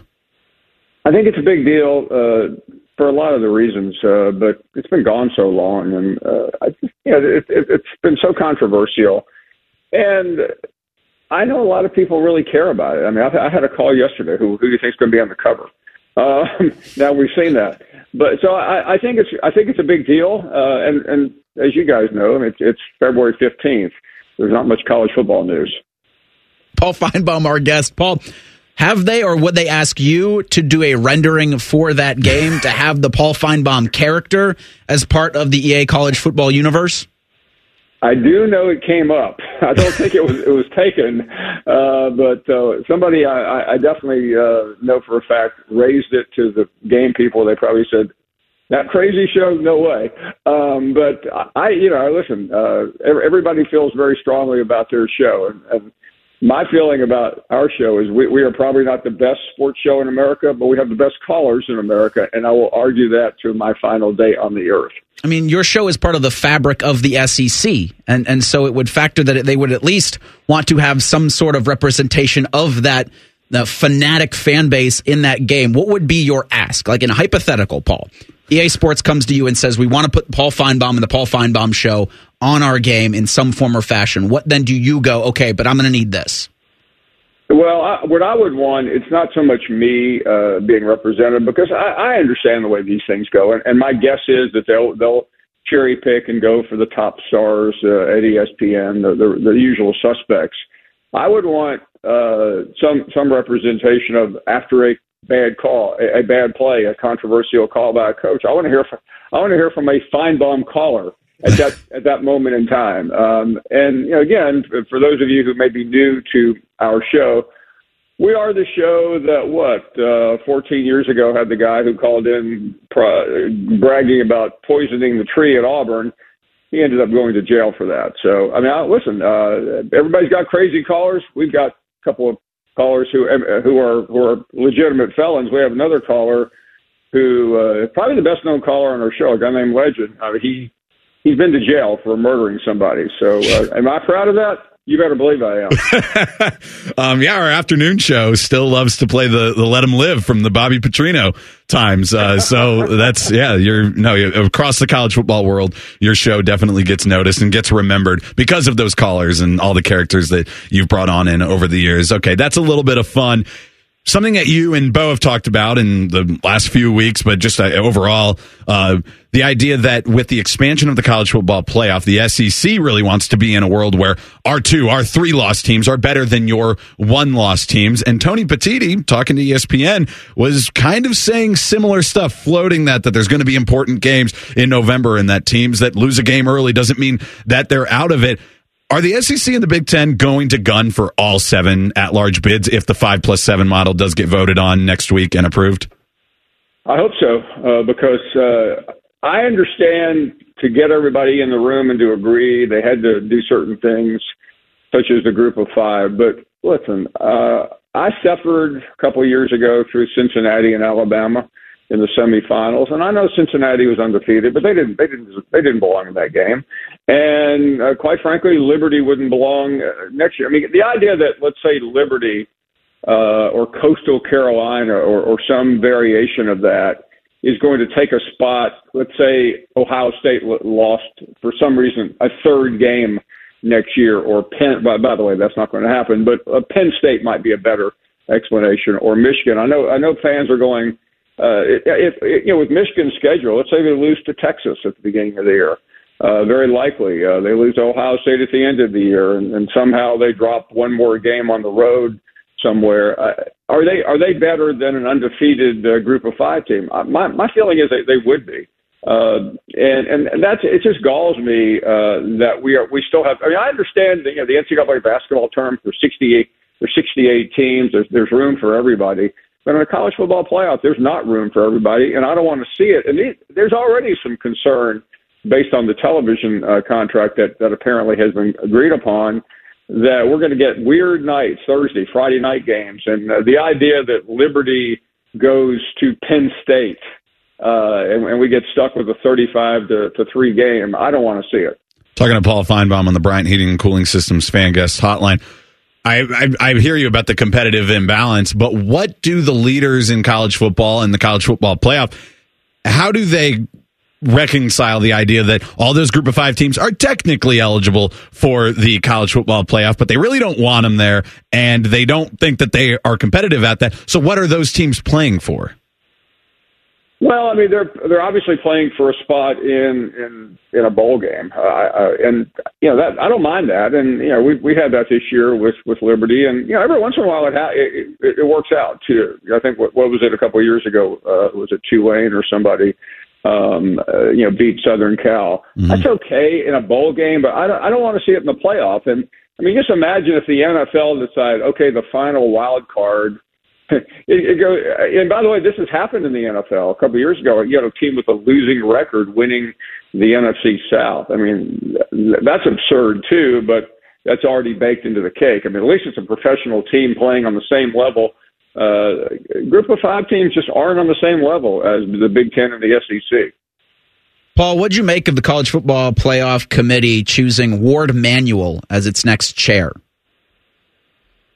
I mean, I, I, I was, I, I, I guess I laughed. Um, I just, uh, and and maybe it's a reward for having to suffer through nine years of, of, of Jim Harbaugh. And you know, one thing I, I, I do admire about Warde, uh, I mean, he he's moved quickly past Harbaugh.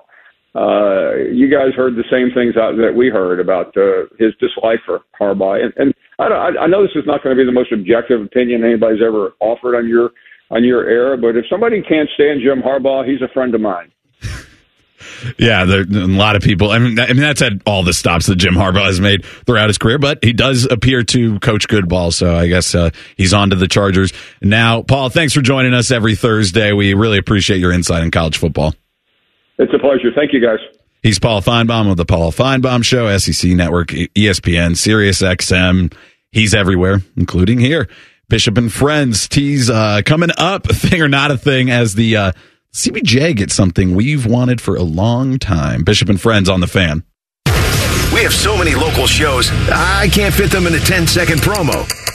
So let's just say we're live and local all damn day. Every fan knows the right player in the right position can be a game changer. Put LifeLock between your identity and identity thieves to monitor and alert you to threats you could miss. Plus, with a US-based restoration specialist on your team, you won't have to face drained accounts, fraudulent loans, or other losses from identity theft alone. All backed by the LifeLock Million Dollar Protection Package. Change the game on identity theft. Save up to 25% your first year at LifeLock.com slash aware. Sports conversation that's worthy of a toast or at least a stiff drink. You're listening to Bishop and Friends. Every day for almost six years, we do this at the same time. Thing or not a thing. Thing or not a thing. Sponsored by Apex Plumbing Pros. All right, Baker, what do we got today? All right, guys. So the Blue Jackets are one of just three NHL franchises that have never played in an outdoor game. But late last night, The Athletic confirmed reporting by the Hockey News Columbus that Ohio Stadium will get an outdoor NHL game on March 1st of 2025. It's going to be a Stadium Series game between the Blue Jackets and the Detroit Red Wings. Thing or not a thing? It's great that the Blue Jackets finally get this. It's something that people around Columbus have been clamoring for for a long time. We've heard plenty of excuses of why it can't happen in the horseshoe. I'm not sure what changed about the horseshoe, but uh, all of a sudden it, it is able to happen. March 1st does make me a little nervous weather wise because, I mean, we've all experienced it over the last few weeks. It's 60 one day, it's 40 the next, it's below freezing in the morning, it's 55 by the time you, you leave work. I, I, I have my questions about how they're going to be able to pull off the ice, but either way, I'm very excited about it. I love the tie in with Ohio State, Michigan, with the, the, the Red Wings making the right choice there to, to pair those teams up so, you know, the storylines write themselves. But I agree that it, firing Jarmo Kekalainen was the right move, but really, Blue Jackets, you make your most significant front office move maybe ever. An hour after this is like officially confirmed by the NHL, you finally get something that's good news that people have been excited for and wanting for this long, and you just cover it up with firing your GM. It just feels like the organization sometimes can't get out of their own way. Well, I to that point, I think that you made the right decision in terms of dismissing Jarmo Kekalainen. I think that's just a, a bad coincidence.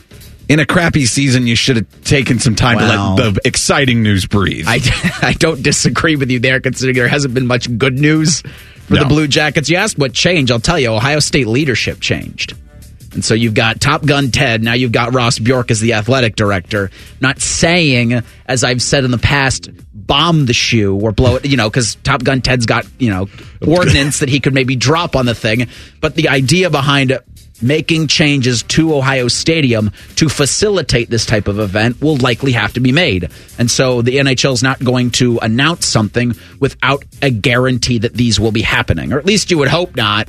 I wonder if that means, hey, maybe grass could happen. Maybe they're no longer below the water table, and that's not going to be an issue. But yeah, I mean, come on, you're Ohio State. If it needs to be winterized, then do it. You're the Ohio State. Do Yeah. it. Pipes have been bursting all winter, it sounds like. Needs to happen anyway. uh, guys, some more jacket stuff. Earlier this week, they announced that Johnny Gaudreau will donate $1,000 to mental health resources for every point he scores through the remainder of the season. Now, this is something that Patrik Laine had been doing all year. Of course, he is uh, out now. Johnny wanted to do this to support Patty. He said that we miss Patty in the locker room. We miss seeing him around the rink and having him around the rink. When I saw he was doing that to start the season, I thought it was awesome. It's for a great cause. And uh, he had to go into the program to deal with stuff like that. And I thought, what better way to support him than to pick up where he left off? Then Gaudreau was asked about the timing of this, of course, with the uh, podcast remarks that were made last week about Laine. And he said, I decided to do this over the All Star break. I wanted to do it. Then kind of an idiot comes out and says some terrible things like that. It's tough to see that, especially when someone is going through something so tough. Thing or not a thing? Yeah, and that was just such an insensitive and just ignorant thing to say on there. I'm not going to repeat what they said. I'm not going to name their podcast by name or name the people by names because I don't think they deserve that kind of publicity. But no, you, you can't say things like that when somebody's going through that.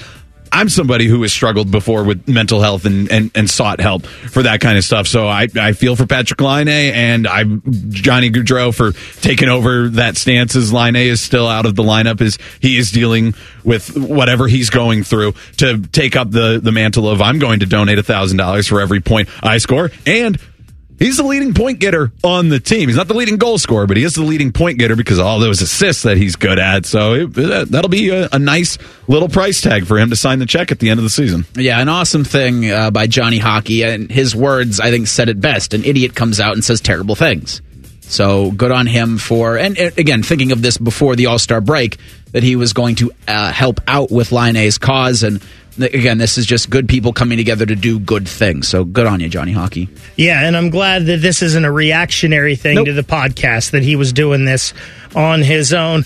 What a scene last night. Detroit Pistons center Isaiah Stewart was arrested for assault for punching Phoenix Sun center Drew Eubanks at the arena hours before the teams played. Thing or not a thing? I actually hadn't seen this story, but I got a notification on my phone right before the show started, and I was like, "Oh, there was like a fight last night in an NBA game." And then I looked at it closer, and I was like, "No, it wasn't in the game. It was just like these two just ran into each other somewhere in the bowels of the stadium, or was it on the court during like a switch off between shoot arounds? I don't know, but no, you, you can't do that. You can't just punch people. You can't punch people on the court, but Usually that doesn't result in criminal charges because there's the idea that, yes, the tempers can flare and people can make mistakes and then the NBA can punish you for that. But yeah, when it's not in the heat of the game, it basically is just assault. Now, Draymond Green should go on his podcast and say, hey, if you really want to punch somebody, just do it during the game. Then you just get suspended. then the league will just suspend you. Or Ron Artest would have a similar thing to say, like, just hit him in the game. Chops, same thing. I saw this headline and I was like, I hate it when the police get involved in sports. And then I was like, oh, this was not during the game. This is just a guy punching a guy. They happen to be NBA players. Maybe this is understandable then. Guys, uh, pitchers and catchers, they reported to spring training yesterday. Thing or not a thing? Huge thing. Not a thing for me. Baseball season, baby. Yeah, give us your, your baseball preview. Who's going to win the World Series? Cleveland Guardians. Ah, okay. Cincinnati Reds. well, they could meet. no, I, I, would love that someday, Reese. That There's no bias in our baseball commentary here on Bishop and Friends. Guys, the worst kept secret around the Notre Dame football program no longer is one. After months of delays, Notre Dame announced its new 12th game for next season. It's a familiar opponent in a familiar venue. Uh, They're going back to Yankee Stadium for the Shamrock Series against Army on November 23rd. Thing or not a thing?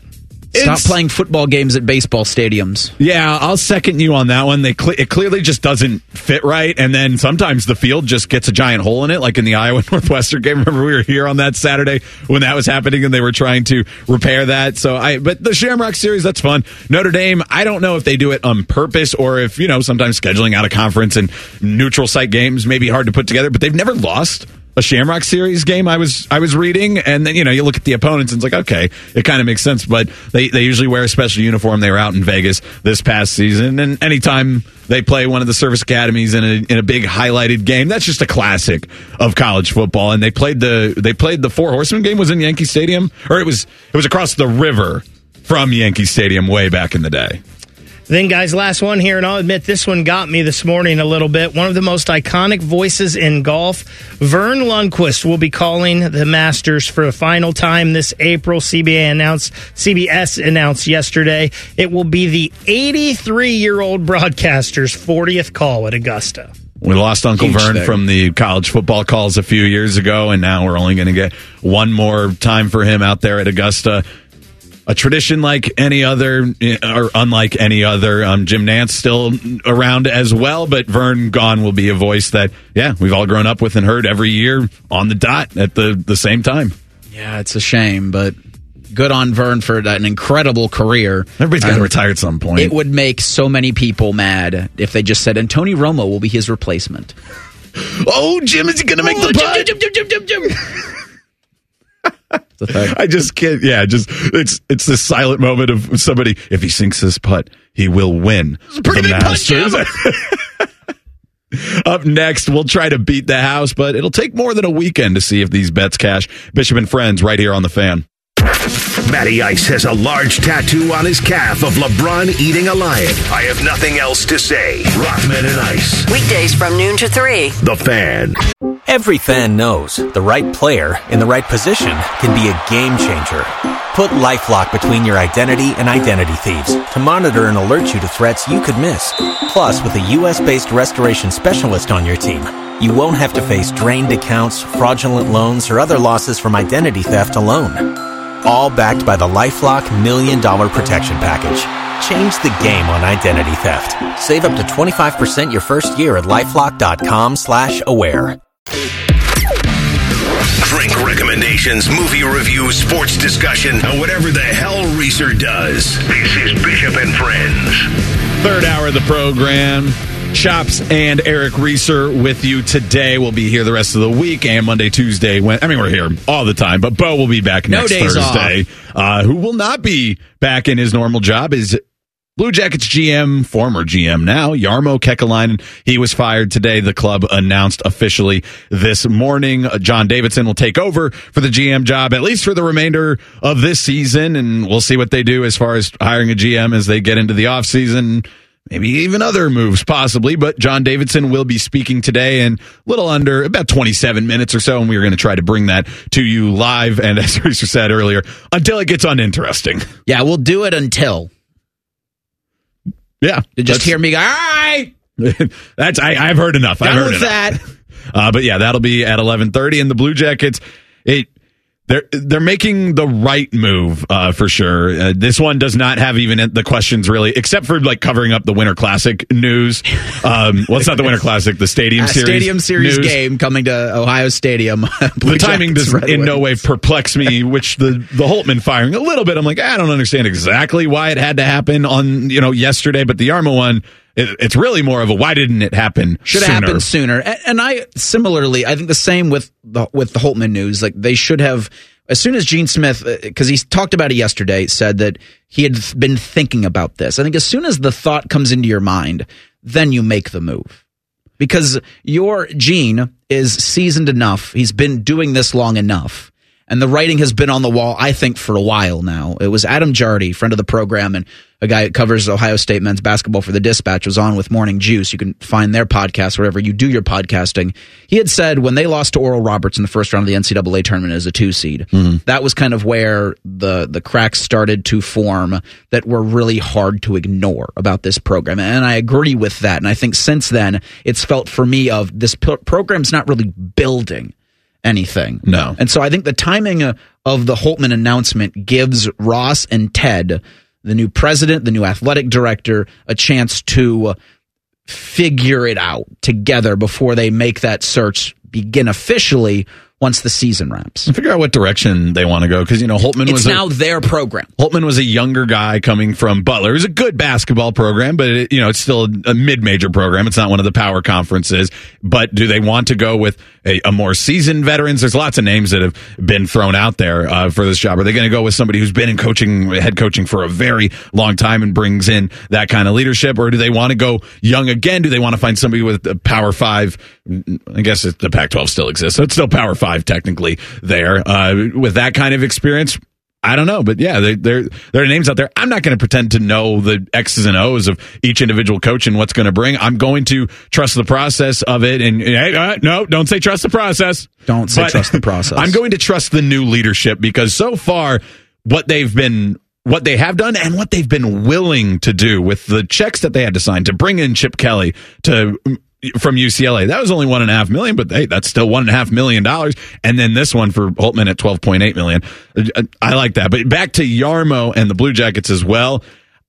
I it feels you know you were talking about oh when the cracks started to show. I don't know for sure when the cracks started to show. There's a lot of things but the dam should have like completely opened when the whole Babcock thing happened leading into this season. I don't understand how you could say I think our leadership did a good job and it just so happened that Mike Babcock was still a terrible person. No that that should have been on their heads and eventually now here we are in February it looks like that was one of the last straws. Well, it has been up to this point what appears to be an absentee ownership group for the Columbus Blue Jackets. And so I think that's what you had with the Jarmo situation at the beginning of the season. So the, the Babcock thing happens, and uh, it left me wondering, well, why don't they just clean it now? because you're now going into the season with a coach who twice in a interview process you did not think was going to be that guy. And I think through this season, it has shown that while a good hockey coach, not the guy that can lead a hockey organization or not the guy that can do a lot of the head coaching responsibilities, can coach up hockey, and even that's questioned at times with Pascal Vincent, but showing to, uh, showing Jarmo and JD right in that sense that he just wasn't the guy, and they passed over him twice. But with an ownership group that has been as absentee as this one for the Jackets, you think maybe something had to happen where today's news either something happened behind the scenes or something was said where today's news had to happen before the trade deadline maybe Yeah, I mean it's gr- it's good that it is before the trade deadline, and so that Jarmo is in, in, in charge of that as a kind of you know somebody who's on their way JD's out in charge the door. of it so you but that's somebody question that as well you got to put somebody in charge of it. That's true. You can't hire a new GM. I wonder Baker too, in charge of it I wonder too if at Let's the go. beginning of the season they were able to convince the McConnell family that like no, there are some good pieces here, and this team is going to be competitive this year. But I mean, we knew pretty early on in the season. That I think there was a good statement team. that came out in support of this front office shortly after the Babcock stuff happened, where there was ownership saying we trust in this process, and they didn't use the same words, but I read it as very much a you got to trust our process. What process? At least the 76ers have made the playoffs, and Joel Embiid is an MVP. Blue Jackets That's a good question. that. I don't have an answer for you, but maybe some of those questions will be answered at eleven thirty. I would doubt that. We will carry JD's comments live on the fan until. And we are going to try to figure out the future right now by looking at some NFL futures as we are done picking NFL games for the season. I had a pretty good run through the postseason. You were good as well. Sure. Bo did not live up to the expectations that he set He in the regular 50 season. games, I think, over 500 in terms of regular season NFL games. But yeah, I was a little off in, the Clobbered the postseason. house. And I feel comfortable saying that because he's not here to hear me say it and not here to defend You don't think he's listening? Oh yeah, he's definitely listening. Played for, paid for the Wi-Fi on the plane, There's and no way you're not getting me to listen to a second of this station when I'm on vacation. Actually, you'd have to be a. I think you're a psychopath if you're on vacation. You've got the fan on. Bishop and Friends now work here. now official partner of Insert Airline here. It just plays on planes That's all day fine. long. That, that let's get that partnership. Well, going. so this this is interesting because some sports books do give you odds that where players are going to land, whether where players are going to take their first snaps in given seasons. Uh, our friends at Tipico Sportsbook right now just have the Super Bowl odds up for next year. Uh, you got the Niners and the Chiefs, obviously the favorites um, for Super Bowl 59 in New Orleans, but a Royal Sportsbook has odds for what team Justin Fields will take his first snap with in 2024. Uh, and this was Tuesday. The Steelers are the favorites right now, with the Bears being behind them at plus 200. Again, Pittsburgh's minus 125. And then the Falcons, the Patriots, and the Broncos, who are all looking, who, are, who will factor to be in the quarterback market once the new league year opens up in March. I get the Steelers jumping ahead to the the odds Favorite. on favorite for this because you know they made the move. They cut Trubisky. Uh, he's a free agent. Mason Rudolph is, and they haven't really been tripping over themselves to try to re-sign him. It doesn't appear, although he was the best of the three this year, but that's not Bar saying very much. Kenny Pickett's still cheap, so you'll keep him around on his rookie deal, but I don't think he's getting a second deal. So th- I think they are on this. Well, we got to find a new quarterback, and they don't really fall off. So like, they're still a team that is pretty ready made to, to compete. Yeah, they made the playoffs just a, a season ago, and No then business doing so. Still had a winning record this past year, so I, I get that. I don't understand though that the pay, that the Steelers move up to the top of the list and the Bears are second. I I would not. Well, I think in the last couple of days, you've even heard national uh, talking heads who, despite what they want to tell you, move the sports betting, move sports lines. Yeah, Adam Well, Schefter also moves, playing Adam public, Schefter yeah. moves lines. Even Jeff Saturday on ESPN moves lines because he's on the worldwide leader.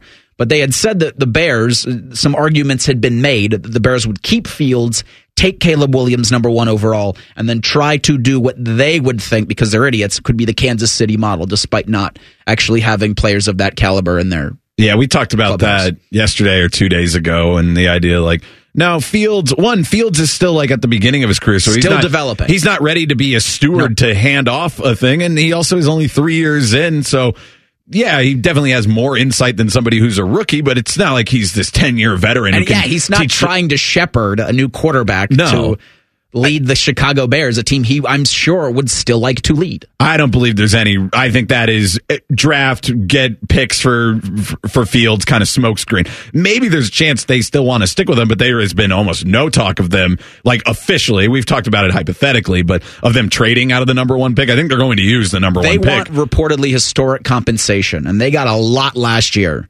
And so I wonder what they could possibly be thinking would be uh, the the recoup for trading out of one. But yeah, as far as these odds go for these teams, uh, the Steelers, it's just not good enough money. But I would go with the Falcons plus 600. That's not, this isn't real advice, but I think that's probably like if you're actually looking for like some value in it, that one I think has real chance. I don't think the Patriots and the Broncos, who are also listed here, are that realistic for it. But the Falcons, I mean, they've been a quarterback away for two or three years and they've got a new head coach. Arthur Blank is, is an owner who's not afraid to spend money or spend assets to, to get everything involved. So that, I like that one. And I think that would be a really fun place for Justin Fields to go. Imagine going from Soldier Field. Remember when they played, even in the good weather part of the year. They still had that monsoon game a couple years ago against The opener 49ers. against San Francisco, yeah. Now you get to go down and play in the the Mercedes Benz Dome. You never have Perfect to worry climate. about weather for Fields. He can go home.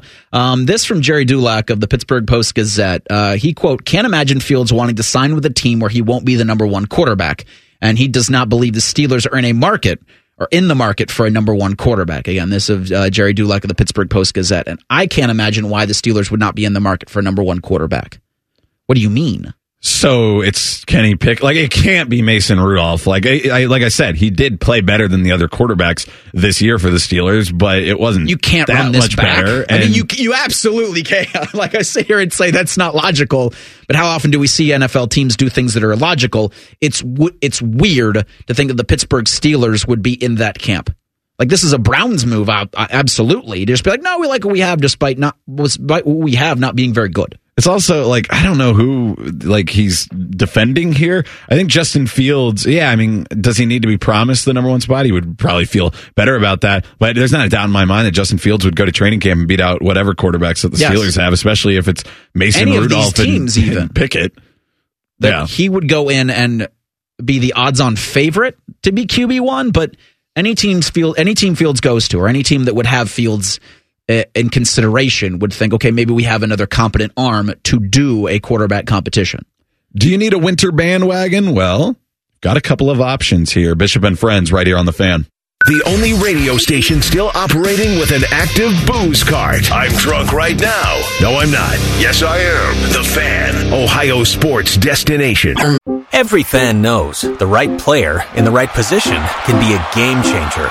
Put LifeLock between your identity and identity thieves to monitor and alert you to threats you could miss. Plus, with a U.S.-based restoration specialist on your team, you won't have to face drained accounts, fraudulent loans, or other losses from identity theft alone. All backed by the LifeLock Million Dollar Protection Package. Change the game on identity theft. Save up to 25% your first year at LifeLock.com slash aware. Distilled sports discussion served in light beer quantities. You're listening to Bishop and Friends. Chaps and Reeser with you. Coming up in about 10 minutes, we are going to have John Davidson press conference from the Blue Jackets after the announcement that they have fired uh, GM Jarmo Kekalainen this morning. But we've basically been lamenting the terrible seasons of Ohio State basketball and the Blue Jackets all morning long, both making high profile firings within the last 24 hours. Chris Holtmann out yesterday afternoon as the Ohio State men's basketball coach it's tough to watch these teams night in and night out and, and actually enjoy it. But you know what? There are some teams that we have associations with that are very exciting, and they both played last night. They different feels to the games that they played, but still both very impressive and very exciting. The Ohio State women's basketball team, for those of you who don't know, is number two in the country right now. They are 22 and three. They just won their 12th straight game. And what did they win it by? 80 to 47 against who? Nebraska, who just beat Caitlin Clark in Iowa in an upset bid that they had to come back in the fourth quarter. So this is a good Nebraska team. They're 16 and 9 overall. They're not a great team, but they're a good team to beat them by 33 points. Pretty impressive. And the Ohio State women's basketball team has kind of been doing this midweek for the last few weeks. They keep winning by 24, 33 on this one, 30 on this. So their midweek games are these blowouts, and then they're playing really exciting games on the weekends. But they're going to be a high seed. I mean, they're number two right now. Obviously, that would put you in line for a number one seed, but it seems very, very, very unlikely to me that they fall below the three seed line for this. And in women's college basketball, you actually get to be the host city if you are one of the top four seeds. So if you're excited for March Madness, hey, the Ohio State women's basketball team is very, very likely to be playing the first weekend of the tournament here in Columbus. And that's pretty cool. The ESPN's most recent women's bracketology has the Buckeyes as a quote lock to be a number one seed with South Carolina and Stanford. Um, the other one they've given a few teams, but four games left to go for the Buckeyes in the regular season. They've got a week off. Uh, this time next week they'll be at Penn State, and as much fun as a as a basketball team has has been in Columbus in a long time.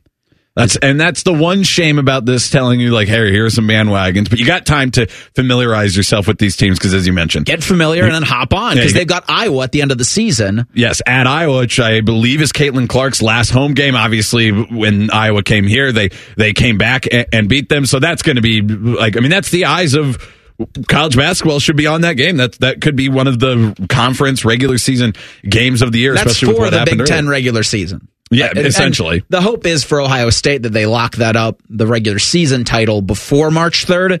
But again, Iowa at 11 and 2, Ohio State at 13 and 1. So far, so good.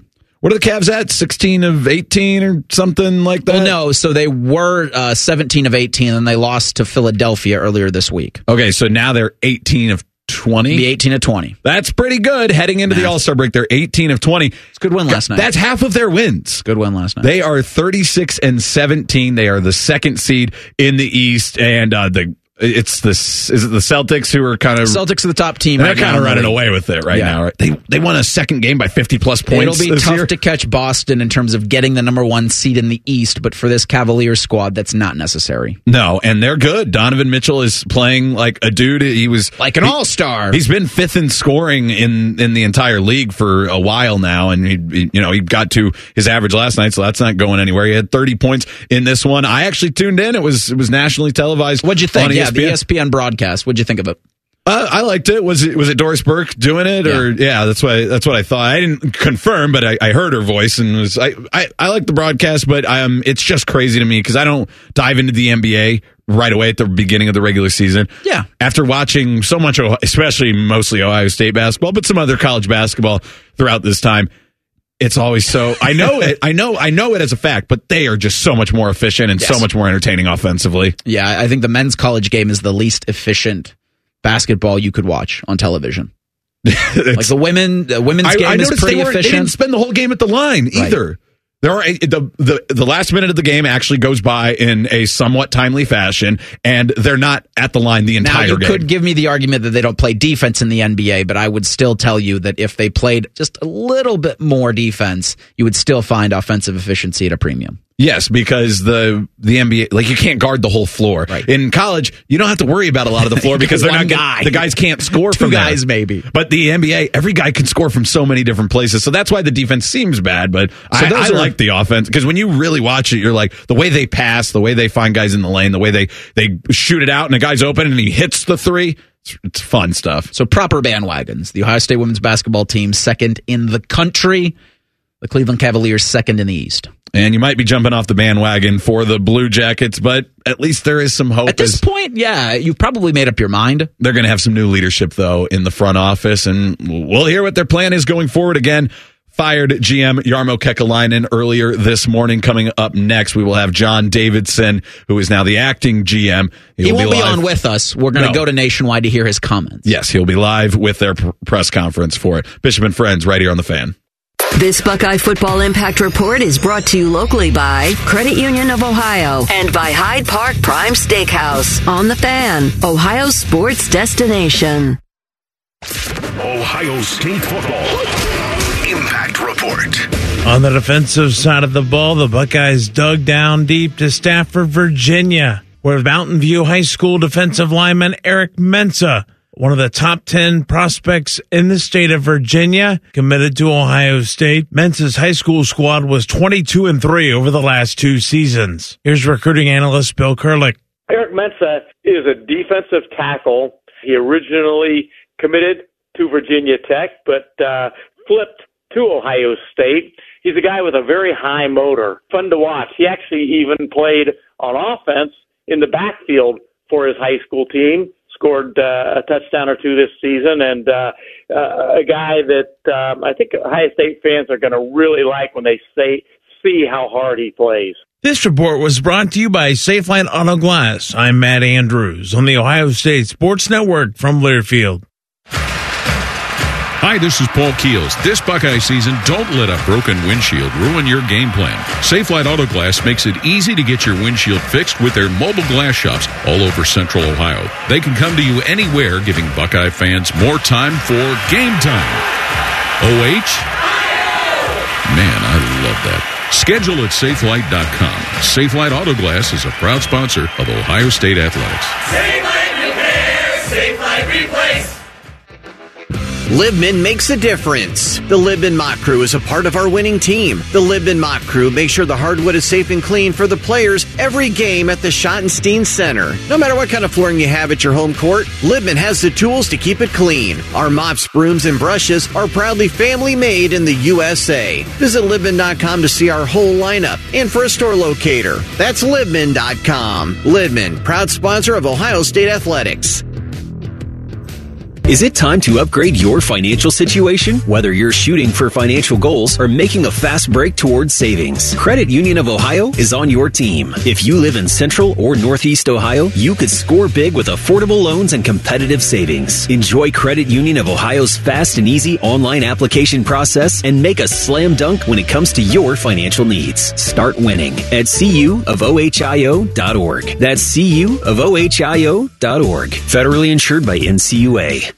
For more than 35 years, Hyde Park Prime Steakhouse has been known by Buckeye Nation as serving the best steaks in the city. Our thick cut, aged steaks have been a staple in Columbus with three locations in Upper Arlington, Dublin, and downtown. Hyde Park is proud to introduce our newly added wine room at the downtown Columbus location, where a new elegance in dining will surround you. And coupled with live entertainment every weekend, Hyde Park will be the perfect setting for any occasion or the perfect night out. Hyde Park is a proud sponsor of Ohio State Athletics. Go Bucks! Every fan knows the right player in the right position can be a game changer. Put LifeLock between your identity and identity thieves to monitor and alert you to threats you could miss. Plus, with a U.S.-based restoration specialist on your team, you won't have to face drained accounts, fraudulent loans, or other losses from identity theft alone. All backed by the LifeLock Million Dollar Protection Package. Change the game on identity theft. Save up to 25% your first year at lifelock.com slash aware. Our top men are working on everything except this show. This, this is Bishop and Friends. Chaps and Eric Reeser with you today, and momentarily we'll be going out to live from Nationwide Arena. John Davidson is holding a press conference answering questions about the news that the Blue Jackets have parted ways with GM Jarmo Kekalainen today. So that's uh, he is going to be acting GM for I would guess at least the the rest of the season. But here he is now. Good morning. I too will say thank you for getting over here and without much of a heads up. It's a very hard day for me. As Jarmo Kekalainen is a friend and a very smart and talented manager. Unfortunately, as a team, our results haven't been good enough. We all, starting with myself, as head of hockey operations, share responsibility for that. While our team is improving and we have some very talented young players and prospects, it became apparent that we needed a new voice to lead us forward as we turn the page. This decision was difficult because of the quality of the person that Jarmo is. He's a dedicated, loyal, hardworking guy who did a lot of great things, both on the ice and in our community over the past decade. We will always be grateful to Jarmo, his wife Tina, and their girls as they've made our organization and our community a much better place. That said, Mike Priest and I, along with our ownership group led by John P. McConnell, concluded evaluations and decided now was the right time to make a change. While we begin our search for our next general manager, I will work with our hockey operations management team on all hockey related decisions, including the upcoming trade deadline and ongoing scouting efforts. We have no set timetable for hiring a new general manager, other than it will be when we know we have found the right person for the job. Our intent at this time is to focus on candidates outside the organization. This is a critically important decision. Mike Priest and I will oversee this process with a final decision made by the two of us along with our ownership. We do not plan on conducting this search in a public forum. Our fo- focus will be to find the individual who will help us set up our club for sustained success at the highest level. Our fans, who year in and year out prove to be the best in the world, have been remarkably supportive and they deserve nothing less. So again, before I take questions, I want to thank personally and on behalf of everyone at the Blue Jackets, thank Jarmo for all he has done. Wish he and his family all the best in the future. Thank you, and I'll take questions. Porty. John, you, you're three weeks from the trade deadline. You're a couple weeks after a long break in the middle of the season.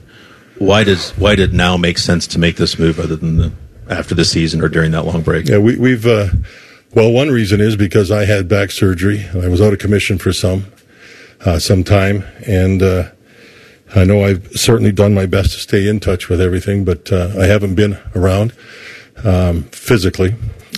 We uh, talked with Mike. We talked with uh, our ownership, and this is the the uh, conclusion we came to. We uh, we know what's going on regarding the trade deadline three weeks away. Everything's been documented. Jarmo, in talking to Jarmo yesterday, and it was difficult. Jarmo's um, he's a very professional person, and we talked even about things that he's discussed with other teams. It's all right there. Anything we need, all we do is pick up the phone and call him. He's great. No, we, we decided now is the time as we turn the page. So, with everything that we have ahead of us, we wanted to start the process now. When you say you came to the conclusion, what was the conclusion? Was there one thing, or was it just a cumulative effect? Uh, Craig, it was just it just sometimes when timing is right, we just felt now is the time. We have a lot ahead of us. We've had a up and down at times turbulent season. Um, I, I just think that going forward, now is the time to turn that page and go forward with all the decisions that we have to make that are ahead of us. We've also done some very good things this season. I've seen a lot of young players pop. Um, we're a tough out. There's been too many outs. We've improved in areas, but uh, just just now is the time. This is the feeling and the decision that we made as a group. What was kind of the message to whether it be players, coaches Mm-hmm. about kind of the next, you know, turning of the page? What what, what was kind of like that message? Uh, yesterday, I met with Jarmo, so he had a chance to. Um, Mike and I met with Jarmo, so Jarmo had a chance to talk to his family. He has two girls. Uh, he has parents. Um, he wanted to call some people in hockey operations, which he was able to do. I then did the same thing. Um, today, we met with our coaches early, and then we met with our complete hockey staff, which includes trainers, strength and conditioning, and all our players. Gave them the message. And uh, the message primarily was that the change is made. This is a process that we're trying to go through to become a much better hockey club, to become a consistent hockey club, so nobody let their guard down. We're improving in certain areas. We've got a lot of areas to improve in. Let's go. It's as simple as that. And as the you turn the pages, do you expect any other personnel changes to be made? Not at this time.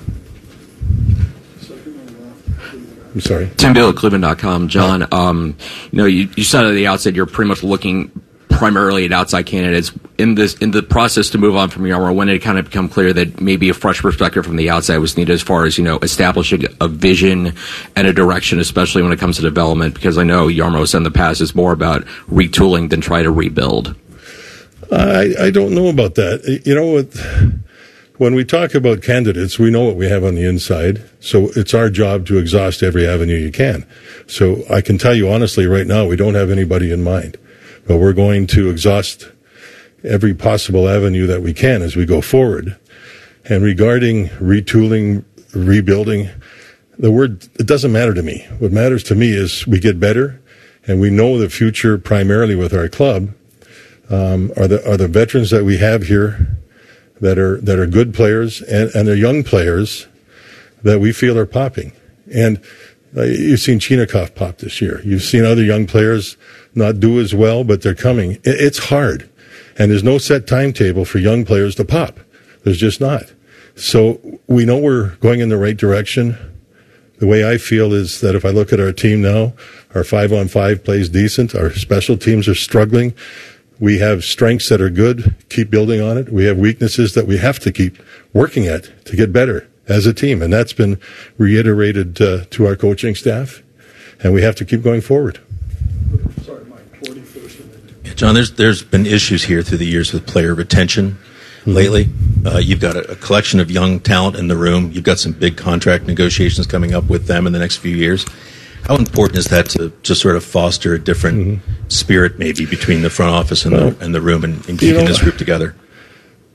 When I when I think about that, I look at a player like Boone Jenner, whom you interviewed the other day, and he loves it here. And I, I have not had a player come up to me and say, "I don't like Columbus. I don't want to play for the Blue Jackets." I honestly think that they do, and I think they love playing here, including some of the veteran players.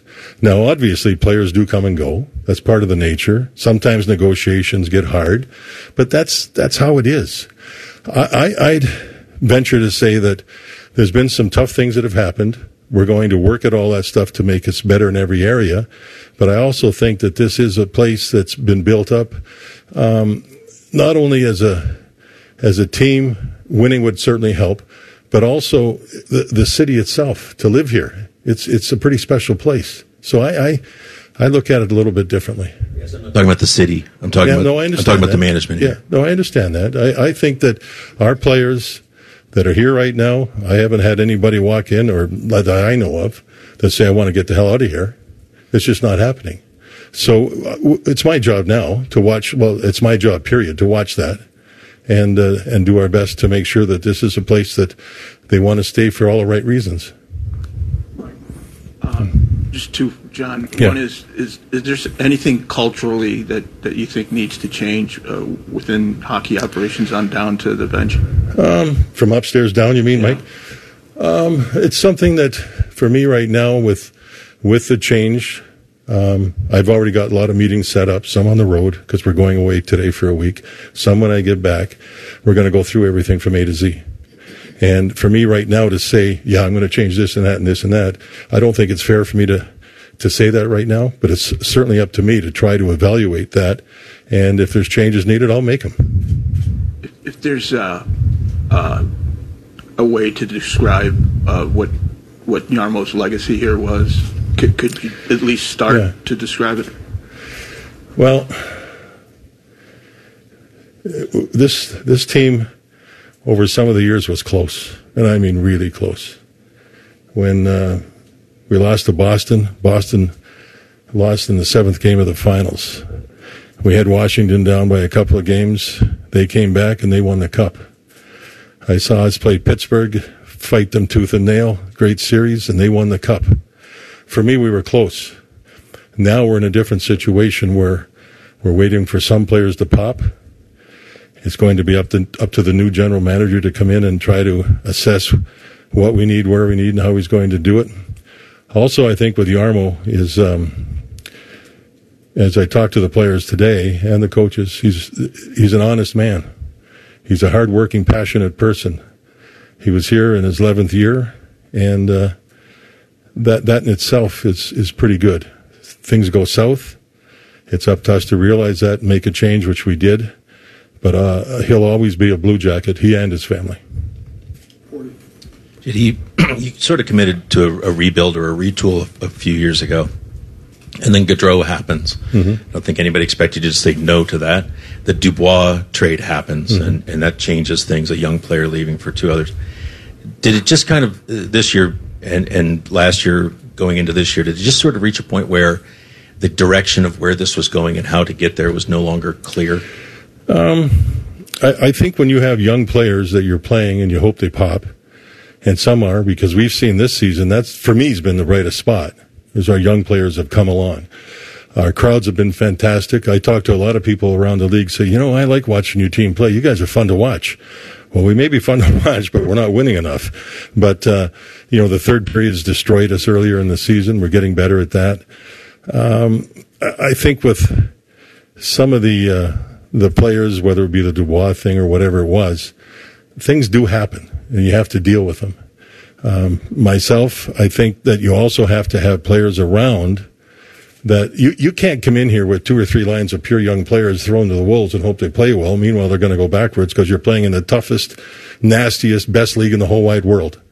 So you have to have players that are going to come in and help. Johnny Gaudreau, I think, by his own admission, has been good and not so good.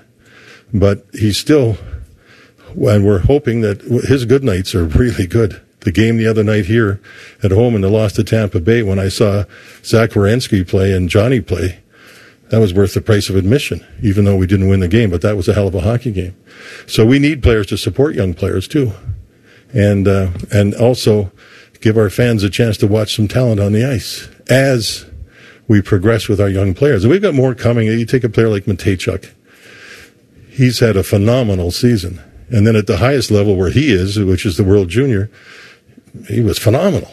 So that's something that's going to be coming. Uh, David Jiricek's going to be coming, even though he is spending some time in the minors. We just want him to improve. We want him to play games. So we're going to go through this process.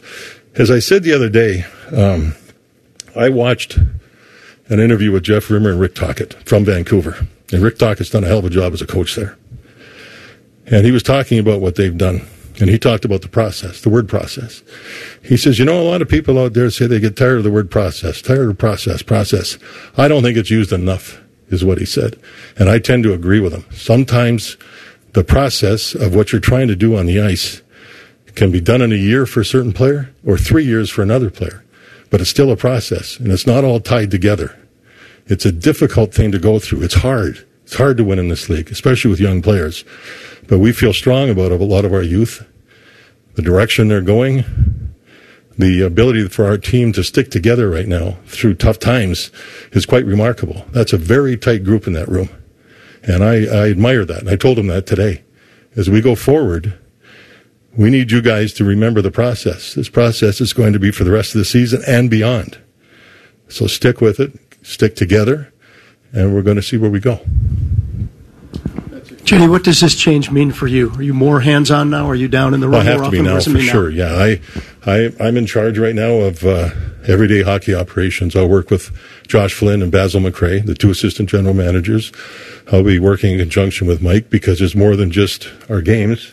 There's the process we're going through. There's that word again. The process we're going through with uh, finding the new general manager. So it's going to be a good hard ride. A good hard ride. And just to follow up, you and Jarmo, you couldn't mention one without the other. Yeah. Just what, is, what does this uh, day mean to you personally? It's got to be tough. When you think of Jarmo, uh, I met him in St. Louis when he was running the draft there. Then he went back and ran a team and won a championship in Finland. He's uh, he's an honest guy. He's got a great family. You know, when you talk about traits with people, if you're an honest guy and you have a wonderful family, it tells you something about the individual. And uh, you know, I know that for a lot of us, and and it rightly so, it's about results. It's a business, but there's also human beings involved. So I knew when we brought Jarmo in that someday this might happen. It happened. It's not a lot of fun, but that's that's hockey. It's pro sports. On we go.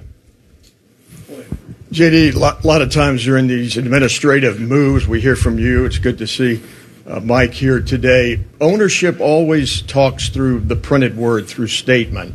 And I hear fans say, we have an absentee ownership.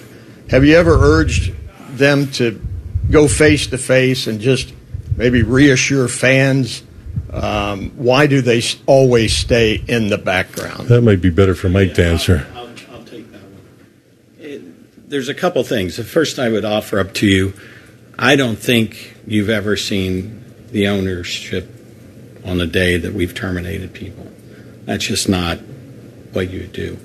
I don't, I get the narrative a little bit, but I, I, I'm in the know, so I know how much they're involved.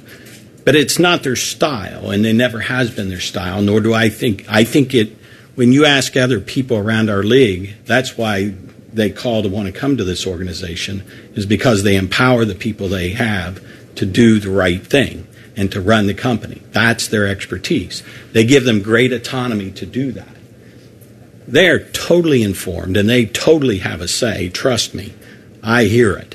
So it, they are very engaged, but they're not going to come up here and pretend that they have the expertise that JD has or Jarmo had. That's that's not fact. But when the decision gets made, then it's made. And one of the things they will always say, and it goes to a couple of the questions before about timing, is that you have our support as long as you have our support. But when that goes away, when you know you're going to make a change, it is in respect to the people to let them know, not allow them to become lame duck, not allow them to come to you and you have to say no. So when you talk about now and their involvement, they're very much people who say, You'll have my support. I, I've gotten calls and things over time where they talk about, you know, give support, give support. Can you still support them? If they're still being paid by us, they still have our support. But we also are people of character. When that goes away, for whatever reason, still love the person. But when it goes away, then it's time to tell them and to be fair to them. And that's one reason why you get to today. You could pick a number of different reasons. You know, you don't you don't want to put him in a bad position for trade deadline where he can't do his job. You know, those are issues that you can come to. You can debate whether it's a good time of year or not. But when decisions are made in respect to the people, then we're going to make that decision and we're going to be honest about it. And so, do you still feel that support as well? Oh yeah, very much so. I, I would say that ownership here, ownership here has, um, it's a tremendous ownership. They give us all the tools we need. It's uh, that that is something that's very special with this organization. John, what qualities are you looking for? What What is the most important thing in hiring a new general manager? Do you think outside the box? And give us an idea what you think it'll be like. How much interest will there be in this job? Will you get a bunch of calls? Yeah, I think we'll get a lot of calls. I really do. In fact, I've already had a couple. Um, it's a good situation here with ownership, the city itself, with the amount of talent that we have already assembled. It's not like starting from the bottom. So yes, I think there'll be a lot of interest. I'm looking for a person that's going to, um, and we will look outside of the box. We'll look everywhere. And that's, that's what we have to do. That's why we're in no rush to do this. But we're going to look for energy. We're going to look for smarts. We're going to look for a player evaluator, a player that, or pardon me, a person that understands analytics, everything from A to Z. That's what it's going to be. And I, I'm sure when Mike and I discuss this with people, somebody's just going to pop right out for us. And, uh, and nothing's out of bounds. Zero. We're gonna we're gonna look everywhere we possibly can. Time for a couple more. So we'll start with you. Hi. Hey, JD. Um, you've talked about process. Mm-hmm.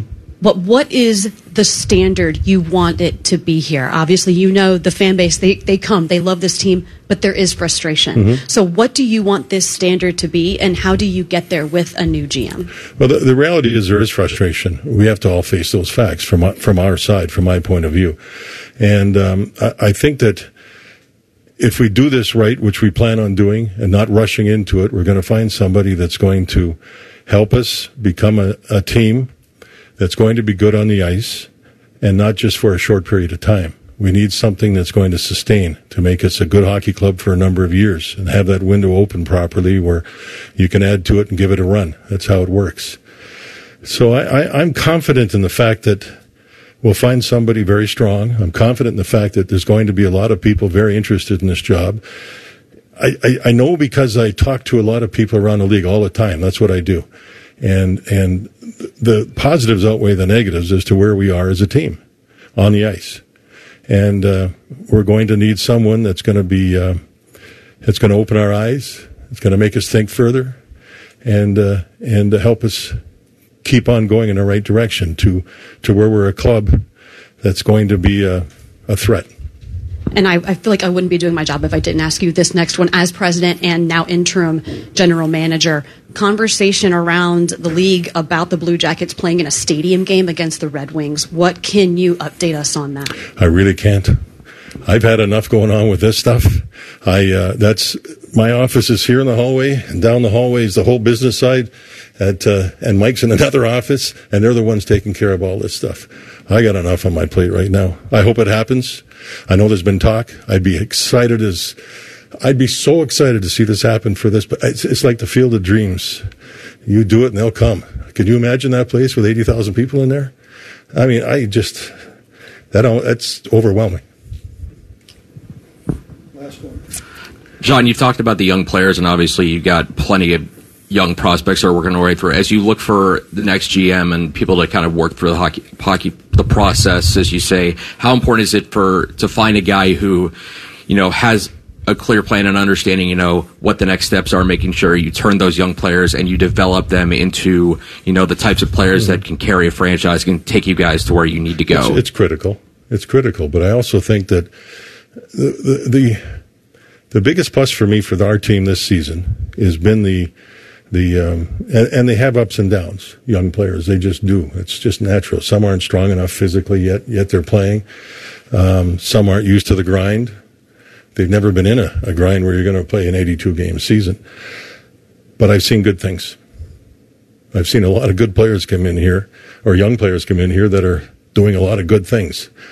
That gets me excited, and that's that's where we are right now. And when the new person comes in, he's he's going to be given the ability to make decisions. That's going to be his job. And uh, Mike and I will support this person as much as we possibly can, and uh, we'll work with him. That was John Davidson and uh, John McConnell was there as well talking about it, right? Uh, that I it was Mike Priest. Mike, okay, sorry, I, did, so I just wanted to make sure I got the I got the names right because I don't know their voices by heart. Um, yes, I sure it doesn't really make me feel that much better about it. I, do you get an idea that like those guys aren't sure about their jobs here, you know, with the with the idea of it? But the Blue Jackets made this decision to fire Jarmo Kekalainen. It sounds like it was made officially by the team yesterday and then announced officially this morning, and they're moving forward. Uh, trade deadline's coming up on March eighth, so there are still questions to answer about this season. But the really the more important ones are what are they going to do in the coming years? Because you can't just waste all these Blue Jackets years. Yeah, and we'll you know as this day goes on, you'll hear more. Uh, well, they'll play the cuts from John Davidson, from Mike Priest. You'll hear uh, Matty Ice and Dave Biddle, and then Man and Bone. I'm sure will have thoughts on this as well. Yeah, so we'll keep you covered with everything that happens there, and uh, who knows? Maybe there'll be another firing here in Columbus sometime soon. But Rothman and Ice, I'm sure Rothman has plenty to say about that. Oh no, Rothman's Dave out Biddle's today. in, yeah, Matty it's Dave Ice Biddle is- and Matty Ice. So Dave Biddle and Matty Ice will take you over for the next three hours. Bishop and Friends, right here on the Fan. Here's a listener tweet. Are men and Bone stupid in real life? Yes. Yes, they are. Common Man and T-Bone. Weekdays from 3 to 6. The Fan. This is a fan action update. This action update's brought to you by ESPN Bet Gambling Problem. Call 1 800 Gambler. Tiger Woods is back in action at the Genesis Invitational. Tiger enters the tournament with 125 to 1 odds to win it.